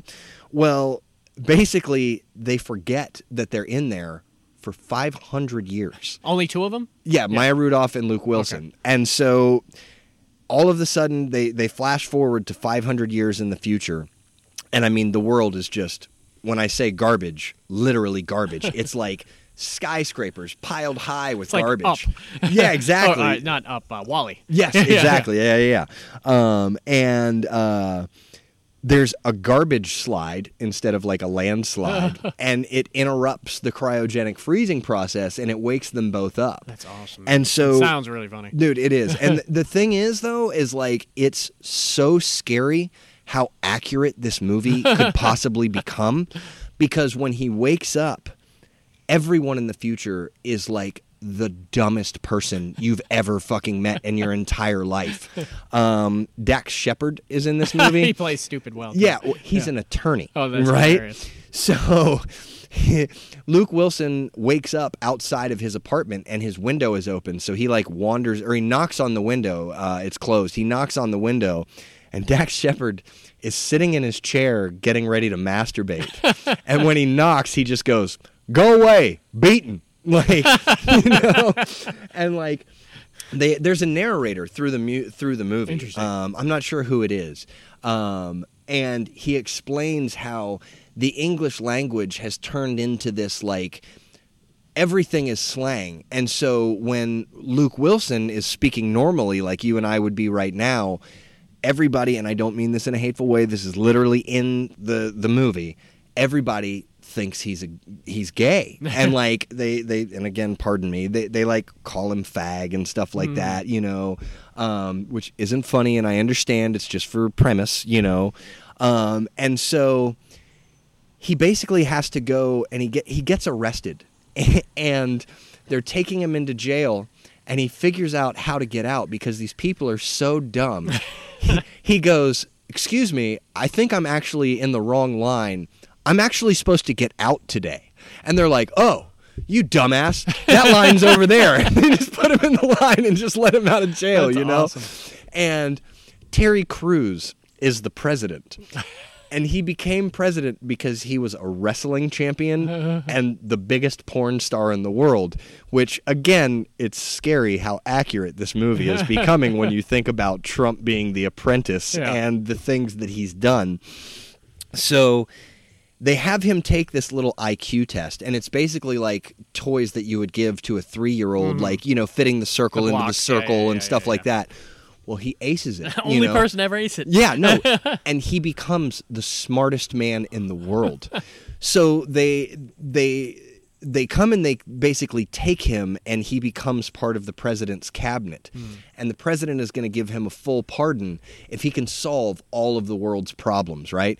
So there's been like a dust bowl that's been going on for like a hundred years or something, and the crops aren't growing, and you know, there's all these problems, you know, um, and you come to realize that they're watering the plants with this stuff called Brawndo, and it's got electrolytes, which is what plants crave. Yeah. And so they're watering everything with Gatorade, basically. and so he's like, so why don't we, instead of watering it with Brawndo, or, or you know, uh, like feeding it with Brawndo, why don't we try and use water? And they're like, wait a minute, you mean like what's in the toilet? you know? and like, dude, this whole movie is about like, it's just common sense. It's common sense. But it's hysterical, and eventually, like Maya Rudolph also wakes up, and the two of them find Oh, they don't other. wake up at the same time. Well, they do wake up at the same time, but they're in different places Oh, because gotcha, of where the garbage Yeah. fell. Um, and you know, again, she was a prostitute, so she's basically just trying to make money, and she goes back to doing her profession. And there's this one guy that wants to hire her, and she's like, "Well, my time's worth money, but you gotta wait." And dude just pulls out a wad of cash, and he's like, "Baby, I can wait so good." And like he's just sitting there counting off money while he's waiting for her, and she gets arrested for like not putting out, basically. and he sees that she's arrested, and he gets her freed and the two of them are like trying to do whatever they can to get back to the past because Dax Shepard tells them that there's a time machine and it's at Costco. And when they finally get their way to Costco, Costco is like the size of Gainesville. Like it's that big. And there's like like Dax Shepard says he goes he went to law school at Costco, you know? Um, and so when they finally find the chi- the time machine, it's just one of those carousels that you used to ride when you were a little kid with yeah, little yeah, horses yeah. that go up and down. You know what I mean? um, and I, I, it's such a stupid comedy, but at the same time, like the intelligence of the stupidity is amazing. You know what I mean? And dude, if you watch this today, you will literally be like, "Oh my god, how like how does Mike Judge know that this is what's going to happen in the future?" And like once the crops don't grow quick enough, they put him in this like death match against this dude named Taco Supreme. And like he has this truck that's like the size of a two story house. And like, oh my gosh, he, you know, and he has to like get away from that. And dude, it, it's I'll definitely check it out. yeah, no, it's Yeah. it's really actually hard to explain, but it's so funny Yeah. and so worth watching and so slept on. It, it's almost a cult classic. Yeah. you know what I mean. Um, Well, most Mike Judge's movies are like that too. You know, Yeah. I mean, obviously, Office, Office Space, Space. was his probably biggest one. Yeah. Other than like the Beavis and Butthead, uh, Yeah. kind of thing, which I hear they're redoing. So we'll see. Are they really? Goes. Yeah, that's what I- Interesting. that's what I had heard. So see how that goes. yeah. So uh, yeah, uh, check that out. It's a Awesome. fun movie and, and it's worth Idiocracy. I've seen the name before when I've gone past DVDs on eBay before, and I'll just buy it because I uh, it, it sounds awesome. It No, sounds it's really funny. good. It's Yeah. really good. Sweet. All right, my next movie. This was a classic growing up, and it was a great combination of comedy and uh, heavy, heavy on the comedy. But there was some disturbing stuff in this movie. As watching it as a kid, that really kind of disturbed me. And this was a classic, classic movie that I, I'm not sure we've talked about before. We have certainly mentioned it in passing before. Is 1981's Modern Problems. Oh, thank you. Now, this was a hard movie for me to find. That on eBay, this is like a two hundred and fifty dollar movie, but I found one in Belgium. I had to wait like six weeks for it to show up, wow. and it, cost me like twenty five dollars. The best twenty five dollars I ever spent. Uh, and I could probably put it right back on eBay and sell it hundred dollars right now. But I love this fucking movie and I can't do it. it's so, such a great movie. I watched it on HBO growing up, and it, it's basically this. It's Chevy Chase meets The Exorcist, really, because it's some Yeah. really kind of weird stuff going on.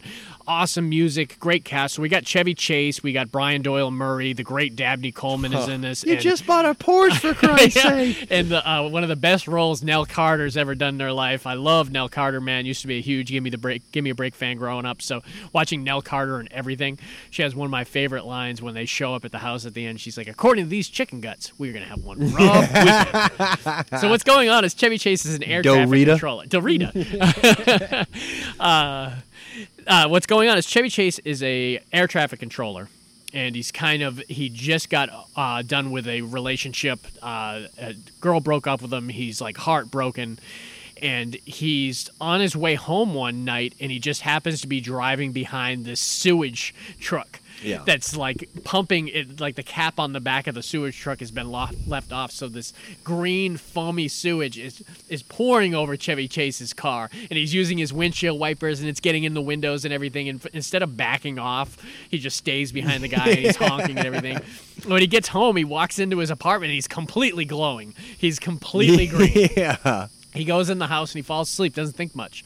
The next morning, when he gets up and he's in the shower, he uh, he hears a scream on the radio. When he hears the scream, the soap uh, uh, flies out of his hand across right, the room and into lands in like litter. the cat litter. Yeah. and he he reaches out for some reason. Uh, for like the shower curtain or something, and the he sees the soap come up, and he realizes I'm controlling the soap. I have superpowers. Yeah. And he, he brings the soap over to the sink. He washes it off. It comes back to him. He's like, "What the hell?" Yeah. So now he starts doing weird shit here and there, and he's telling his friend, who's Brian Doyle Murray, who's in like a uh, he plays a paraplegic in a wheelchair, who's he's playing basketball with him. And Yeah, everything. that's right. And he's got uh, Nell Carter's like his nurse that just uh, runs behind him. He says, "I gotta work in. I gotta I gotta jog." And basically, jogging is N- Nell Carter running uh, running and doing the jogging for him. It's hilarious. Uh, and he starts telling him, he says, "I'm moving stuff with my mind." He's like, "You need to see a doctor, man." He says, "That it doesn't sound normal to me." Yeah. And uh, so we get to see a lot of great scenes before the end sequence where uh, the bulk of the good stuff of the movie happens when they're at the beach house. Yeah. So a couple things happen before they get there. One of them is uh, he gets back together with that girl at one point and gives her like it uh, like the craziest multiple orgasms from like the other side of the room. Yeah. While he's like making dinner and everything, and basically all we we hear that noise. Uh, it, it, they add like this crazy noise, which is like, uh, it, it's like that's him doing his thing. Right. But he moves his eyes up or his eyebrows, so you can kind of tell when he's doing something. Another one, one of the best ones, where he's at the Italian restaurant. That's what I was about to and say. he makes the guy have the Nosebleed? nosebleed. Oh my oh God. he, he sees his asshole dating his ex girlfriend, so all of a sudden Chevy puts his fingers to his nose and makes that sound, and then slowly the guy who's ordering his food, his nose starts bleeding, and the waiter's like, "Oh, your nose is bleeding." He's like, "Oh man, this hadn't happened since I was like 10. and he puts a he puts a napkin up to it, and they cut away to Chevy Chase, and Chevy Chase fills his mouth with water Yeah. and starts spitting, Spitting the water out. through his teeth, and then they cut over to the guy, and the nose starts spewing out of his nose like Yeah. it to the point where they have to grab like the champagne bucket, and it's like a geyser coming out of his nose, and uh, they clean up the whole area, and the, the, his girlfriend had gone to like uh, to the bathroom, and they had cleaned it out completely, and he said, "Oh, he had a nosebleed, and he had to uh, had to leave." It's the weirdest thing. Now, If I remember correctly, the the guy we're talking about now doesn't he always kind of play like a pompous? Yeah, he plays asshole? a pompous dick. I've seen him in a couple different. And he always before. plays Yeah, that. yeah, yeah, Yeah. He's got that kind of really anal, retentive kind of thing going on with him. But like I said, when the movie starts is really when they go to the uh, beach house. They said, "Hey, come to the beach house." Brian Doyle Murray is dating this other girl who's really, uh, uh, really cool. We've seen in a lot of '80s films. He said, "Come over there." Dabney Coleman, we introduced early in the movie, and he's a, he is also an asshole, a Yeah. complete and utter asshole. He's like a uh, he he's written a book, uh, a self help book. He drives a Porsche. He just te- says what's on his mind to people, and it's usually inappropriate. Yeah. And he shows up at the beach house, and uh, Dorita, played by Nell Carter, is like this Jamaican voodoo lady that just happens to be the housekeeper and takes uh, and runs for Brian Doyle Murray and everything. And every scene she's in, she fucking kills. man. Absolutely. absolutely kills. And she knows right off there's something wrong with Chevy. She sees his aura. She's Yeah. like, he's got an aura about him that I've never seen before. Yeah.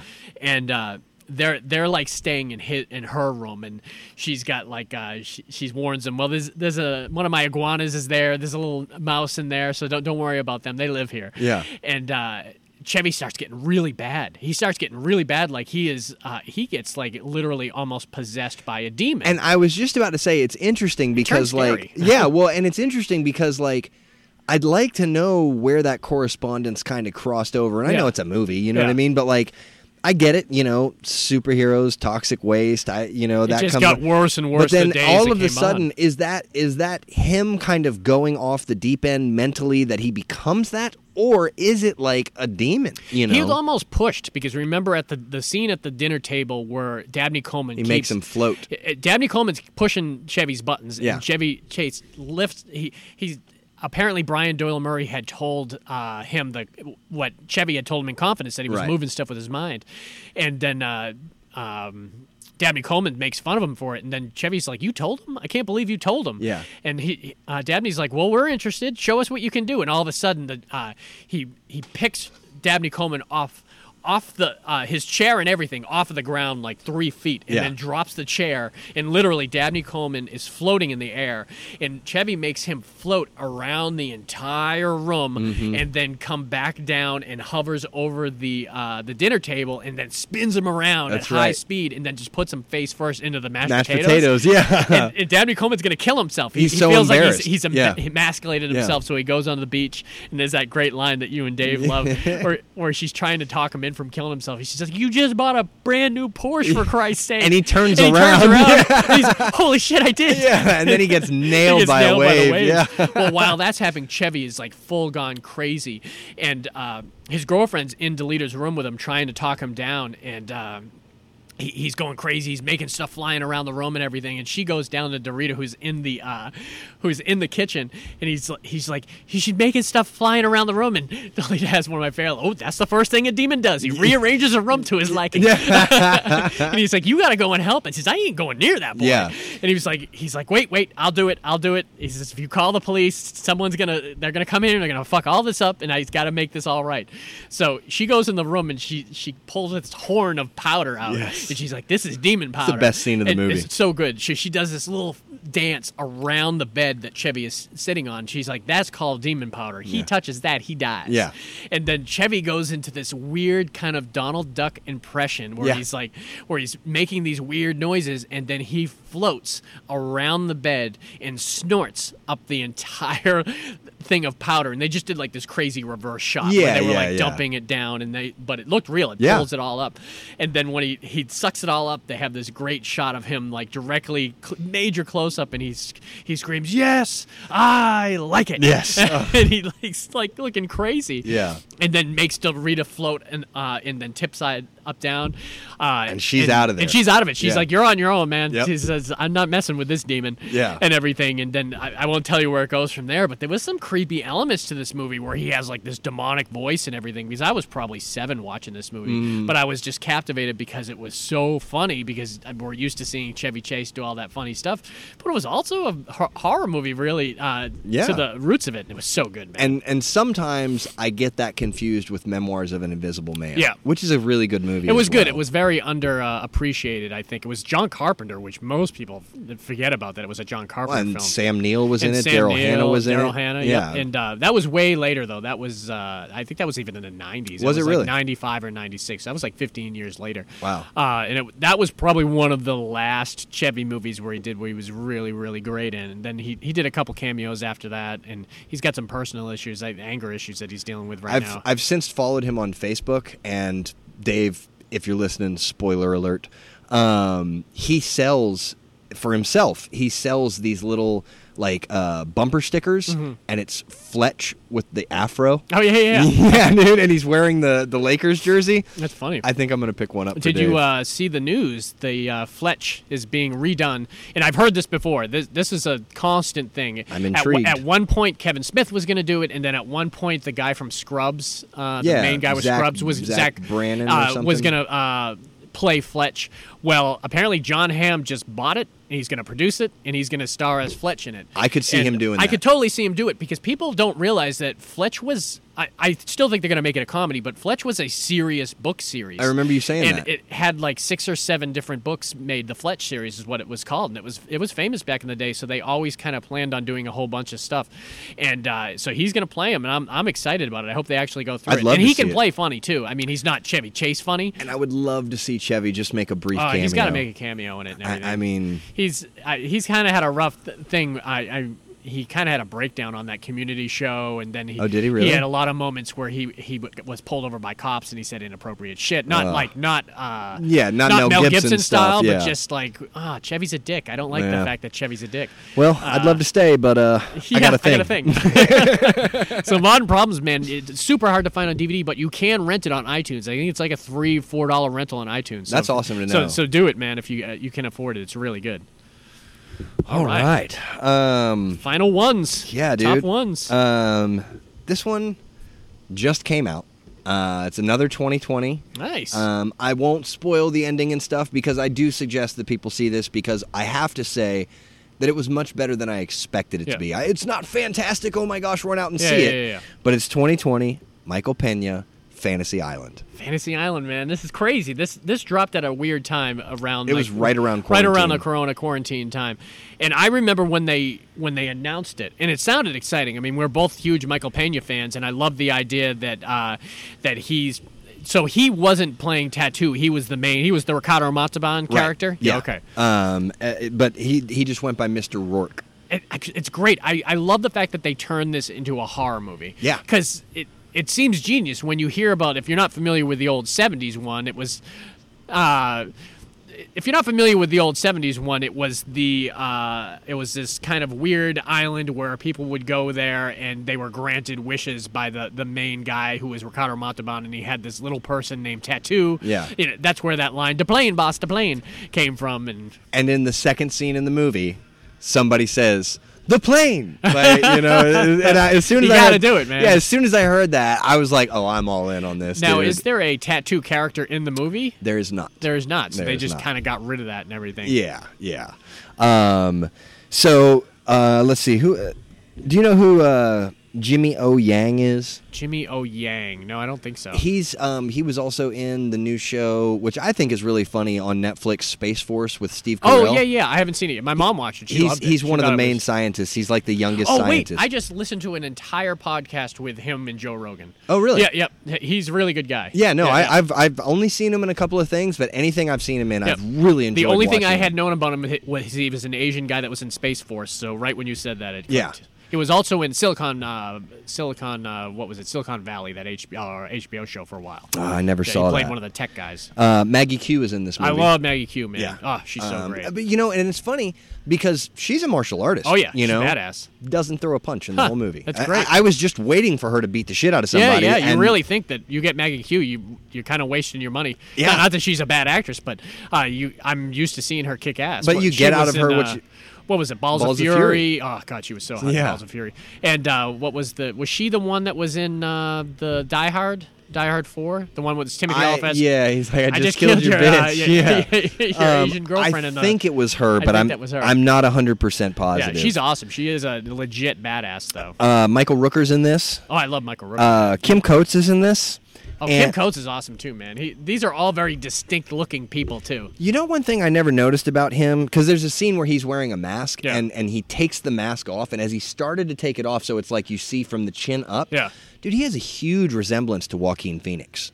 Yeah, yeah, he it's- does. it's that, uncanny. that kind of rough look uh, that's caused by like just smoking and sun. Yeah. too much sun. So I every time I think Kim, so I have something to look forward to then. I think Kim Coates. All I think is not for sale, not for Not sale. for sale. Yeah. Waterworld. Paper. Uh, Did yeah, you ever see paper? He's such a weird guy, man, and he got uber famous on that Sons of Anarchy. I, I heard. I never, Oh, I never watched any, but I knew he was one of the main guys on it. Um. So yeah, I mean, so like you said, I mean, the premise of this movie is people come to this island and Very Wishmaster, then. Uh, it's got to be very Wishmaster. That genie, the old '90s genie movie. Right. Yeah. Absolutely. Um, yeah. Because because in that movie, you make your wish. Yeah. But then it always seems to go Yeah, bad. yeah, yeah. You cut, you should have been. You should have worded it better. Yeah. 'Cause, yeah. Um. And I want to be the richest guy in the world, and, and then they, he turns you to gold. Yeah, and then he- you die. It that way. turns That- into that- the largest diamond because I remember yeah. one of the wishes was like I want to I want to be the most beautiful thing in the Yeah. world or beautiful person in the world, and he turned the person into a sculpture and watching them deform Oh. that was amazing.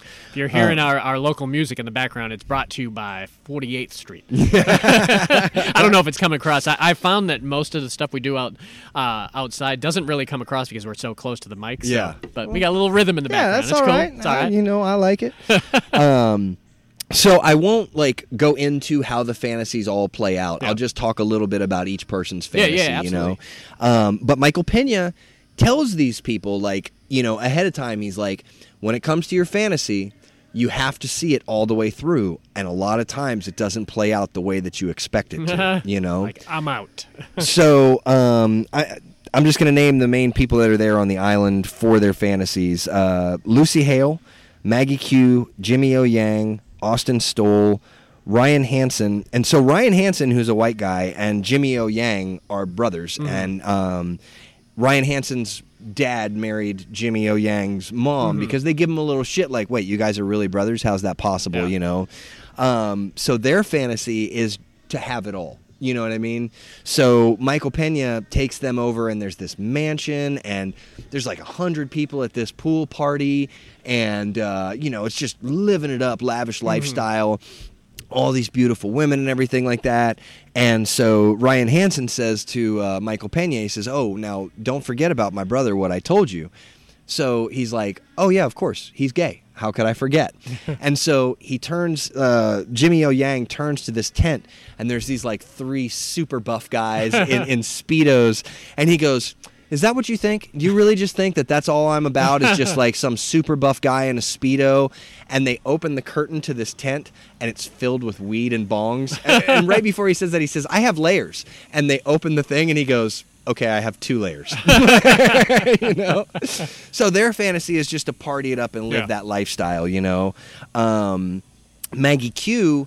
Um, But they all turn bad. They all what Am I, turn- what am I assuming? they all turn in a, in a clever way too. And actually a really good spin. Yeah. Um, and That, that's what really made the uh, at least the first Wishmaster. I think there was three of them. It, it was it was thought out. You know, how could this end uh, incorrectly but seem like it was a good thing? So I won't say Ruin one of them. Just, Okay. just ruin one of them. Okay, so it seems like there's enough of them that if you just ruin one of them, that's the thing is they all tie in. oh, they all tie in. yeah. Okay. Um, and and But they let me just pick it apart then where you won't have to ruin it. It it leads to death a lot of the times or, or not always. it does most of the time. Okay. Um, and Because I'll definitely watch it. I'll rent it. basically, what you find out without tell saying the event or anything like that, basically, you find out that there was a traumatic event that happened. And all of them were connected to it without knowing each other, without knowing that anybody had anything Mm-hmm. Gotcha, else to gotcha, do with it, you know.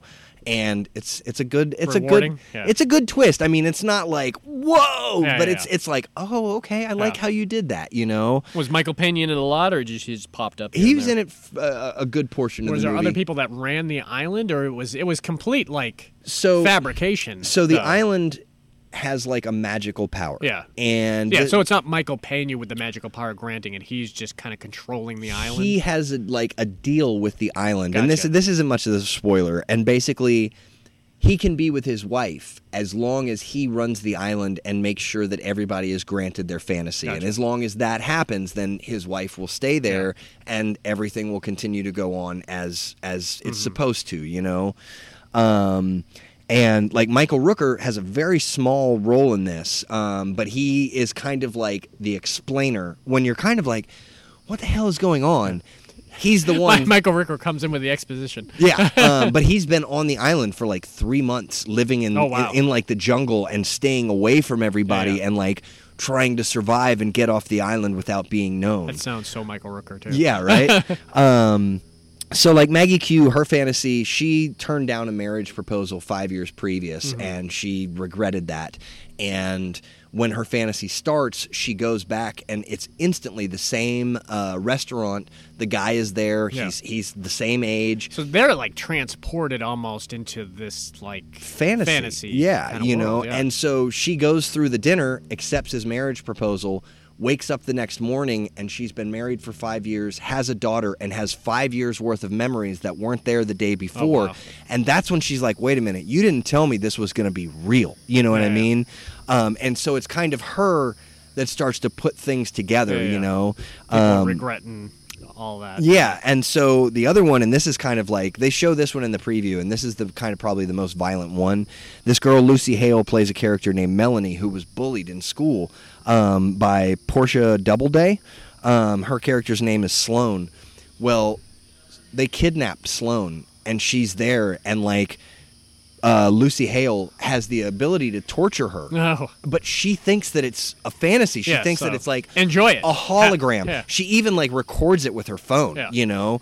Um, and dude, there's this big guy that was like somebody from her past that was made up that she calls Doctor Torture, Mm-hmm. and he comes in in scrubs and a mask on, and he starts to torture that girl Portia.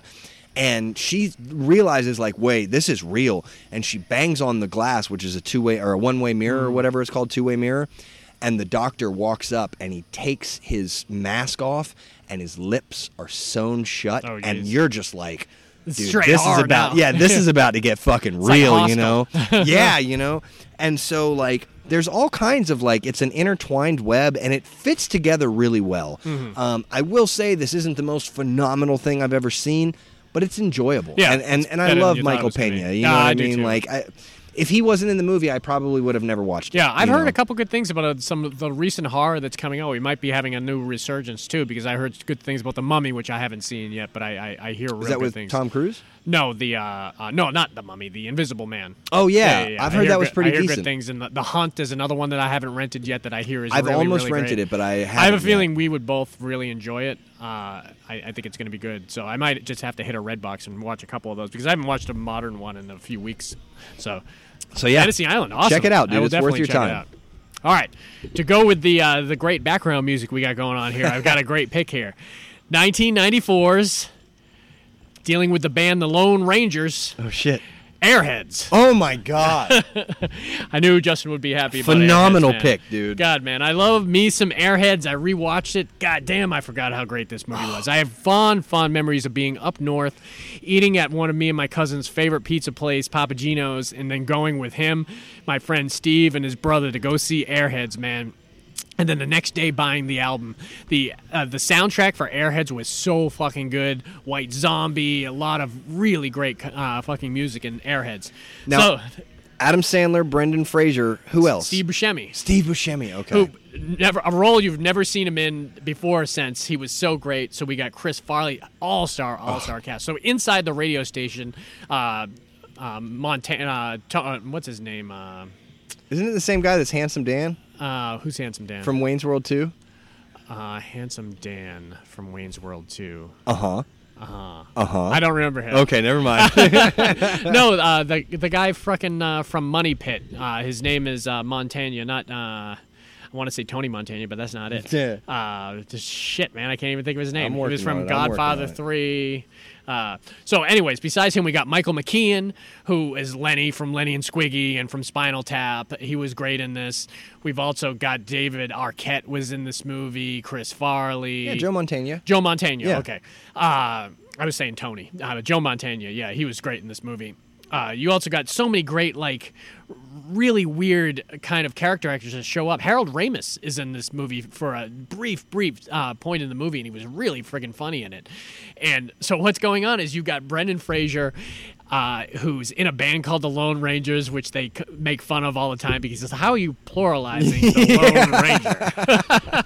and they were like, "Yeah, you're right." And so he's a lead singer. The uh, the the guitarist is Steve Buscemi with long hair, wearing Metallica shirts and everything. And I loved him in this movie so much. And then Adam Sandler, super young Adam Yeah. Sandler, Playing like everything. That's who his every character he ever yeah, did was. it's kind of like an, an uh, a kind of combination of all that together. And he plays the. Um, uh, the drummer in the movie, and he plays Pip, and he's really kind of soft spoken and uh, really, really funny. There's Yeah. some great scenes I'll talk about with him in it. So they all they want to do is get big. They want to be famous. They want to play their music. Brendan Fraser's uh, got a gorgeous, uh, like blonde, big titted girlfriend who just thinks he's a loser and he's never going to become anything.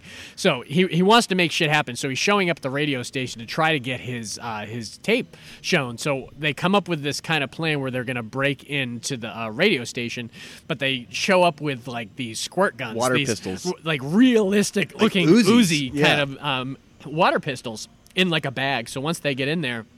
They end up showing up at the booth while Joe Montana's on fucking the air, and he's like an old school rock and roll guy, and he knows uh, that uh, the the station is slowly going to become easy listening. and That's everything. right. So I he's forgot kinda, about that. He's kind of lost his kind of uh, his his love for rock and roll. So he loves the fact that these for a, a brief point he loves the fact that these guys have the gusto to break into the. Uh, It's real rock the- and roll, uh, it's man. Real rock and roll. So he, he's like, oh, you want us to play your stuff and everything, and uh, then Michael McKean comes in. He's like the producer or the uh, the station manager. He says, get these fuckers out of here, and all of a sudden they whip out their fucking Uzis on the on the air and everything, and everyone screams, and it becomes this huge incident. Ernie Hudson also he plays Yep. one of the cops in this Yep. movie too, uh, and so all of a sudden outside there's like loads of people, and the Lone Rangers have taken over the radio station. Uh, also, one of the cops is the great Chris Farley. The great scene That's my favorite scene. where they send him to look for uh, Brendan Fraser's girlfriend at the club where White Zombie's playing on the fucking Yeah. stage and everything, and he's got to go find him. And he, that's the scene where he rips that guy's nipple ring out. Oh, so funny, dude. Because he like calls him a pig or something like that. yeah, and he, just says, "What are you gonna him- do about that?" And he's Yeah. like, "Improvise." Yeah, he just rips his nipple ring out. Ah. And, uh, oh, it's so funny Yeah, though. really, Like- really great. Some of the best stuff. He's like, we gotta ask for crazy shit, man. He's like, ask for like, uh, for like football helmets filled with cottage cheese, naked pictures of uh, uh, of uh, Maude from, uh, or like the, uh, Dorothy from the Golden Girls and everything. So they're asking for crazy stuff, man. It was Bea just- Arthur. Bea Arthur, that's right. So funny, man. And they uh, that great scene with uh, Harold Ramis, who they're at the like door, and Harold Ramis is like, "We want to sign you guys. This is some great exposure and everything. Just come out. We'll we'll sign you." And they they want to like uh, prove this guy that he's like a, a plant that the cops put him in there, and, and they were like. Uh, who who's who's uh, better, uh, David Lee Roth or uh, or Sammy Hagar? And the guy's like Sammy Hagar. He's like ah, he says poser. and then they were like, who who's uh, more important, uh, uh, Lemmy or God? And he was like uh, Lemmy uh, or like God. And he's like, no, trick question. Lemmy, Lemmy is God. Yeah. Great well, stuff, and man. remember, like as the as the standoff goes on, because they have these these Uzis. Yeah. Um, they're filled with like chili pepper water. Yeah, yeah, yeah. Um, and at one point, he's holding the gun, and the door goes to close. Yeah. And it closes and breaks off the tip of the gun, and the water spills out. Yeah. And then they realize that it's you know uh, a fake gun. They're Yeah. like, it's a toy gun. What's his name? Marshall Be- uh, Marshall Bell. Um, Yeah, Marshall Bell. Yeah, yeah. Yeah. He, he was the cop that was in the, uh, outside talking him uh, through it. The guy Yeah. who played Kuato. He was uh, also from, yeah, uh, and also Total he was the uh, PE teacher from Friday the Thirteenth, or I mean, uh, Nightmare on Elm Street, the one that gets whipped in the shower oh shit man with I the jumping think of that. ropes. Oh wow. Oh, dude, such a Huh. major scene, dude. The uh also Michael Richards is in like the duct work. Right Yes. when the uh, station gets taken over by them, he goes into like the fucking duct work and he's like relaying stuff to Marshall. He's gonna be their inside man. He's gonna be the inside guy and everything. And uh, man, there's just so many great funny scenes. One of my favorite scenes from the movie is where Steve Buscemi is in the hallway with Adam Sandler, and he's he says you got you can't be as weak as you're being, Pip. He says you got to really you got to make people believe it. He says I want you to practice with the gun here and everything. And he, and Steve Buscemi's like, here, I'll show you how to do it. Steve Buscemi grabs the fake gun. And he's like, let me see your hands, you motherfucker. I'll kill all every one of you. And he was like so convincing. And Yeah. Adam Sandler's like, he's like, all right, I'll give it a whirl. And he's like, his voice is cracking. He's like, "All right, everyone, put their hands up Yeah. and everything, or I'm gonna stab you in the head." And he's like, "Yeah, yeah, stab with what? With my dick." Yeah, that's right, yeah. Because he always did that thing where he was like very like low and and Yeah, like a and spring- a weak. coil spring Yeah, and then all of a sudden he just rah, like, oh, it's so funny. It was so great where they're like, eventually they're having this huge concert out in the fucking, uh, uh, out in the parking lot, and it's just, you got the idea that it was a straight up comedy, and no one in the kind of, uh, in in the um, the studio actually was never in a fear for their life. Yeah, they no, they all realized wanted these him to guys were- succeed. yeah, they realized that all these guys were weren't going to do anything and everything, so they there was no threat to it. But there was uh, Michael McKean played the asshole that they wanted to like screw over and everything, and uh, yeah, they were all on their side by the end of the movie and Yeah. It was it was fun. It man. really was, dude. and really great soundtrack, man. I can't get over how great this soundtrack was. I played the hell out of it. Did you? Yeah, man. It was such a fun movie, and it was a it was a great springboard for a lot of their careers. You know, Brendan had done like Encino Man, and was about to do bigger stuff with them. Once he got the Mummy, he just Yeah. like took off, man.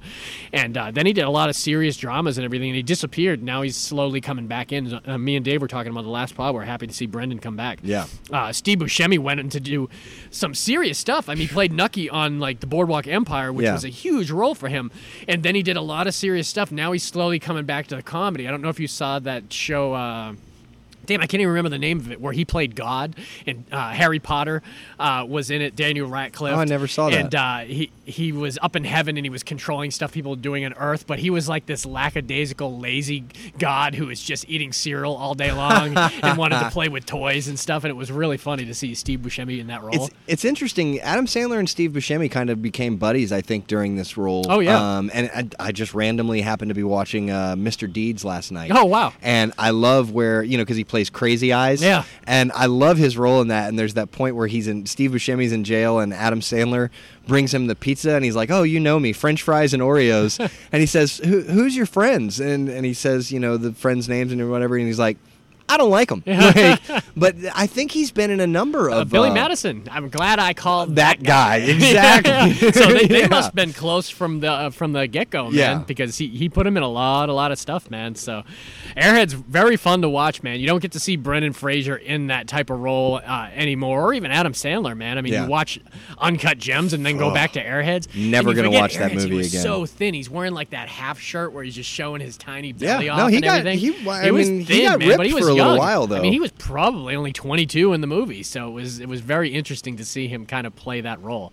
Uh, super fun movie, man. It, Absolutely. It I'm certainly glad you was. picked that one. It was a major one in '94. I had just graduated high school. I just moved up north. We went to uh, we did a lot of stuff. Me and my cousin up uh, between that. I moved up north for a year, so from '94 to '95. So we went to the movies all the time. We went to live wrestling events. That whole summer, man, was just like an incredible summer. And Airheads was like one of the top tier movies that we had seen at that time. So it had to make it to the top of my list, man. Hell yes. Super good, man. Yeah, great list. I, there's a bunch on that uh, on your list that I'm right wrote down that I can get, uh, go back and check out the Idiocracy uh, for sure, and uh, definitely the Fantasy Island, man. Uh, that sounds right up my alley. It's And that- worth that's it, a dude. Redbox movie for sure. So I'm gonna. I think I got to go to Publix later on, so I might pick that one up and maybe the Invisible Man or, or the Hunt, just to watch some modern ones. Might have it might change my wild card next week. Yeah. I, I see anything really fabulous, but there hasn't been a whole lot coming out. You know, I mean, we're almost up to the point where there like nothing else has come out. The best then. of pod this year is going to be a little Ooh, difficult. It's going to be weak, man. It might be just a best. I think of. I think we might have just talked about two movies. yeah, I know. Yeah. So you forget what came out, and it, it's it's.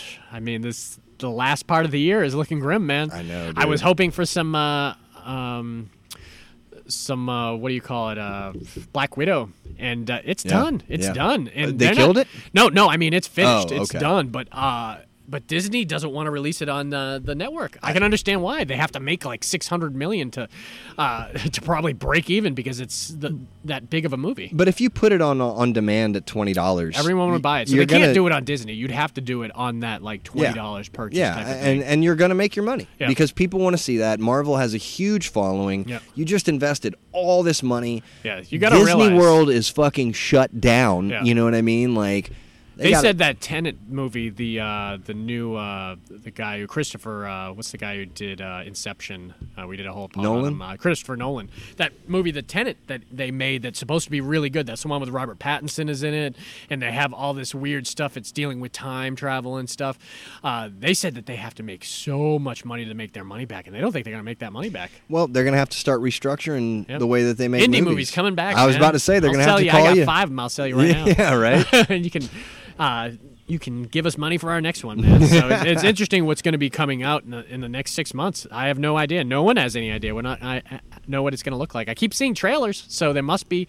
And I think people have gone back to work in a lot of the. Uh, I know uh, that they've star- uh, restarted filming on Matrix Four. Okay. Yeah. Yeah. So they must be just testing these people and they're keeping them in these kind of like areas, but they're gonna have to be careful. Yeah. You know, I'm sure it's probably better for all the filmmakers not to be filming here in the states. Yeah. But then again, you're gonna have to worry about countries allowing people from the United States in there, which I sure as hell wouldn't let. Oh, dude, have there. you have you seen the the travel list? Oh yeah, it's like everything. We're not gonna allow we can anywhere. we can go to like Albania. Yeah. Like And, and being from Florida, we can't go to other states. We can't go to New York right now. They want us to self quarantine for 14 Yeah. days. I was like, well, this is my vacation. yeah, I, I was. We were so looking forward to vacations. We wanted to go back to Iceland this year. It was totally on our list to go to Iceland and go around the Ring Road and go see glaciers and shit. And they're not letting us in. I don't blame them. I wouldn't let us in either. I, I was really, really like probably more excited about being able to go and do this than I have in a long time as far as going to a movie theater. But when they announced that Matrix 4 Yeah. and John Wick 4 Yeah. were going to be released on the same day, So like a I- double I- feature. dude, I would have probably seen both of them twice in the same day. Yeah, like just spent the whole movie or a whole day at a movie theater. And now they can't do that, and now Keanu Reeves can't start filming John Wick 4 Yep. until he finishes Matrix 4. And like, who knows? Bill where- and Ted. Who knows when that's going to I- come out? That's yeah, finished dude. too. I saw the trailer for Yep. it. I, I'm ready. You know what I mean? But man, you know, They're talking about uh, uh, Keanu doing uh, uh, Marvel.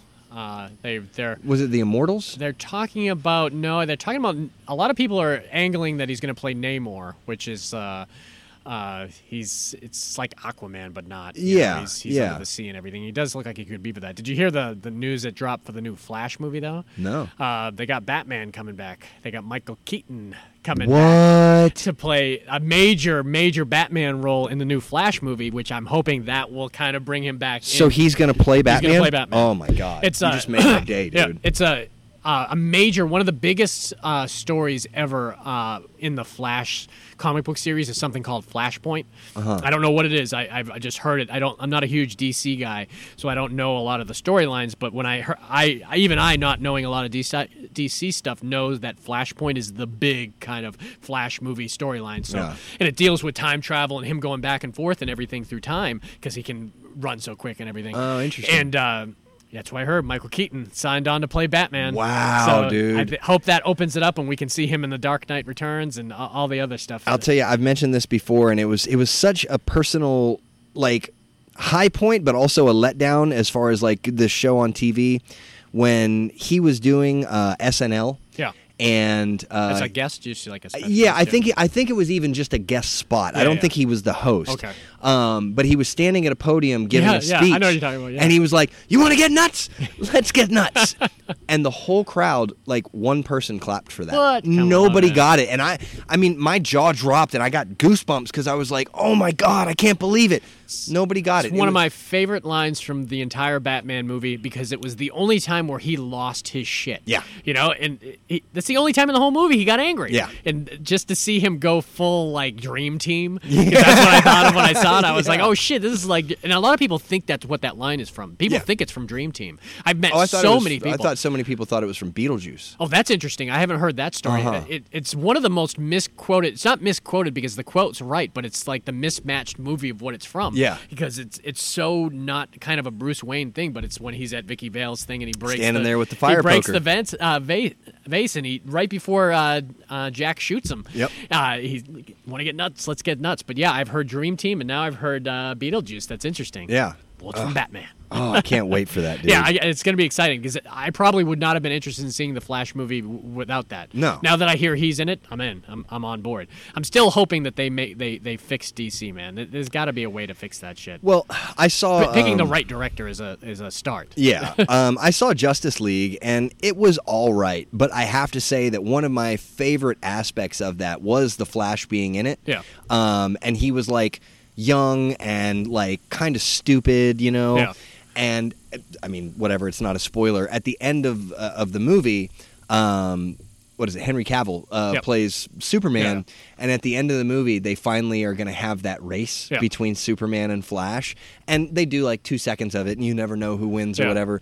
But it's just this really cool scene. You know what I mean? Like, I, Well, what's interesting about Justice League is uh, Zack uh, Snyder had to be pulled from the uh, from the movie because I think I don't want to get this wrong, but I think his daughter committed suicide. Oh, wow. And it was like a major kind of personal event, and he had to leave the shoot. And then Joss Whedon came and and continued with it. And people always people's biggest thing on comic book resources and websites and everything is we want the Zack Snyder cut because Zack says my movie would have been different. I had so many scenes that were left out of it, Mm-hmm. and people are like, "Give us the Zack Snyder cut, give it to it." We hear it's a better movie because a lot of people had major problems with uh, Yeah. Justice League, and they thought maybe it was the Joss Whedon stuff. Mm-hmm. So HBO Max just about to say that. just yeah. said, "Hey, we're releasing the Snyder cut," and That's awesome. Smart move. Oh, them. yeah, super dude. smart move because it got everyone to to get.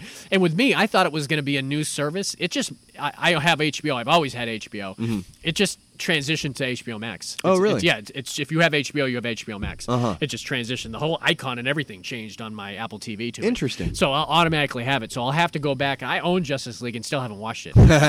so I'm gonna watch the bad version. You're not missing and then I'm gonna go watch the good version, and then I'll be able to kind of come back and we'll we'll talk about it on one of our pods and everything of which uh, which we think is better and everything because I it sucks that the Marvel movies are so good and the Yeah. DC so And I wanna like the DC. I really want to love them. I Like- really want. And there's some that are somewhat decent, but uh, to be honest with the early ones, I mean the the Michael Keaton Batman, the Oh, Christopher yeah. Reeve Superman, those were all good. I mean, but those were uh, they had the formula that worked well with uh, Marvel, which is like uh, infal- or fallible characters and likable characters and not as dark and not as cheesy and stupid. I mean, I see parts of uh, Aquaman and I'm like, maybe I'll give this movie a shot. And I see clips from it. And I say, I can't fucking do it. man. It looks so fucking stupid. I'll tell you, I'll, I'll, I'll end us on a little heartwarming note Woo. here. All right. Um, have you heard about that little boy who saved his sister yes, from I was the going to bring that up to you. dude? And I saved the video so I can show my wife because I don't think she's seen anything in the news in the last week. yeah, so there was this little boy. His sister was being attacked by a dog. He saved her. He his stood, face. stood right in front of her. Yeah, his face was mm, you know mauled. Mauled, but you good know. stitches. But he looked like he had probably 40 or 50. Oh yeah, and there's a lot of. He'll have a scar. And I have seen videos from Captain America, I've just seen the Chris Evans and the Robert Downey Jr. one. Captain America, Iron Man, and Spider Man all oh, I did him- see the Spider-Man one. So Captain America is going to send him. You know, Chris Evans is going to have him sent. That was a great video. a- Really oh, dude, no, it, it made me tear yeah, up. if you're not choking up at the end of it, you're not human. Um. So he's going to send him a real shield. Robert Downey Jr. is going to show up at his next birthday party with a secret present. With a secret present. You just know? because he wants to outdo Chris Evans. Absolutely, and great. he even talks about like Yeah, the yeah, stuff yeah. with him and Cap in the Yeah. Avengers. You know, um, and I don't know uh, if Tom did Tom Holland uh, promise anything. Tom Holland told him that they're going to start shooting the new Spider-Man soon, Yeah. And told him that anytime he wants to come and be on the set, he can come while they film. I the was movie. listening to Tom Holland one. God, I, it I was me kinda, choke up now just I was kind of about it. hoping that he didn't use his British accent because you could tell the kid was a little confused by Spider-Man's British accent. Yeah. I really wish he had gone on and just done his American Yeah. accent to just for the kid, but he didn't. I mean, he wanted to. He introduced himself as Tom, and I'm sure that's not the end of it. I'm sure we'll see Mark Ruffalo and I'm all sure these other Deadpool people. will probably. Oh, he might be too young for Deadpool, This kid but really deserves the focus. Uh, this is, like you said, an uplifting thing in like a world of shit right now. Yeah. This kid it, it saved his sister's life, Yeah. man, and just put his own body at risk. And uh, I love the picture of him just standing next to his sister, proud, with Yeah. his face Yeah. all mangled, like he just got home from the hospital. His eye is swollen up. The stitches are fresh. blood Uh, red. yeah. it, it was. It's really pull that video up, man. If you haven't, if you're listening to this and you haven't seen it, it is it really will make your day better. It's Yeah. really good. Good, good way to end it, man. So we will be back next week with another wild card episode, and then after that, me and Justin are going to be back again for some 2000s horror, man. yeah, Hell we should come back over here, man. I like the outdoor Yeah, shit, man. It's absolutely, a lot dude. We'll do it. Than putting phones to your ears and shit. It does sound good though. Up until last time we tried it, Yeah. it, it did sound really well. So wild card, then we got some 2000s horror, and then me and Dave are going to do some uh, uh, a pod specifically about method actors. Spy number twelve. yeah, no, don't, don't don't get him on that. We're gonna do method actors. We're gonna do a, a split pod where we're gonna deal uh, with Sean Penn and um, Daniel Day Lewis. Nice. And we were already, me and Dave were already talking about doing a method actress pod. And the first one that came uh, to our mind easily was Charlize Theron. Oh, Because yeah. We're thinking of what are the actors that completely transform themselves to you cannot even tell it's the same person. Charlize Theron, boom, falls Mm-hmm. Yeah. into that. We're trying to figure out the other actress. We're I'm like, who would it be? You know? Yeah. And, and we're and we'll think of something. Yeah. But it doesn't stand out as much as Charlize of who that could be. yeah. Somebody though. Yeah. Uh, so we'll be back with that. So if you want to uh, leave us a like or a comment, you can leave that on iTunes or SoundCloud, our two platforms. You can also shoot us an email, fascinatedwithfilms at gmail.com, or you can leave us a comment or a like, or just check out the photos that we put up on Facebook under Fascinated with Films. Until next time, see ya. Wild card, bitches. Wait, shoot. I, I better do this. Damn doctor come here, get it all wrong, piss off the demon, blow us all the white man's hell, and I ain't got time for that. Come on.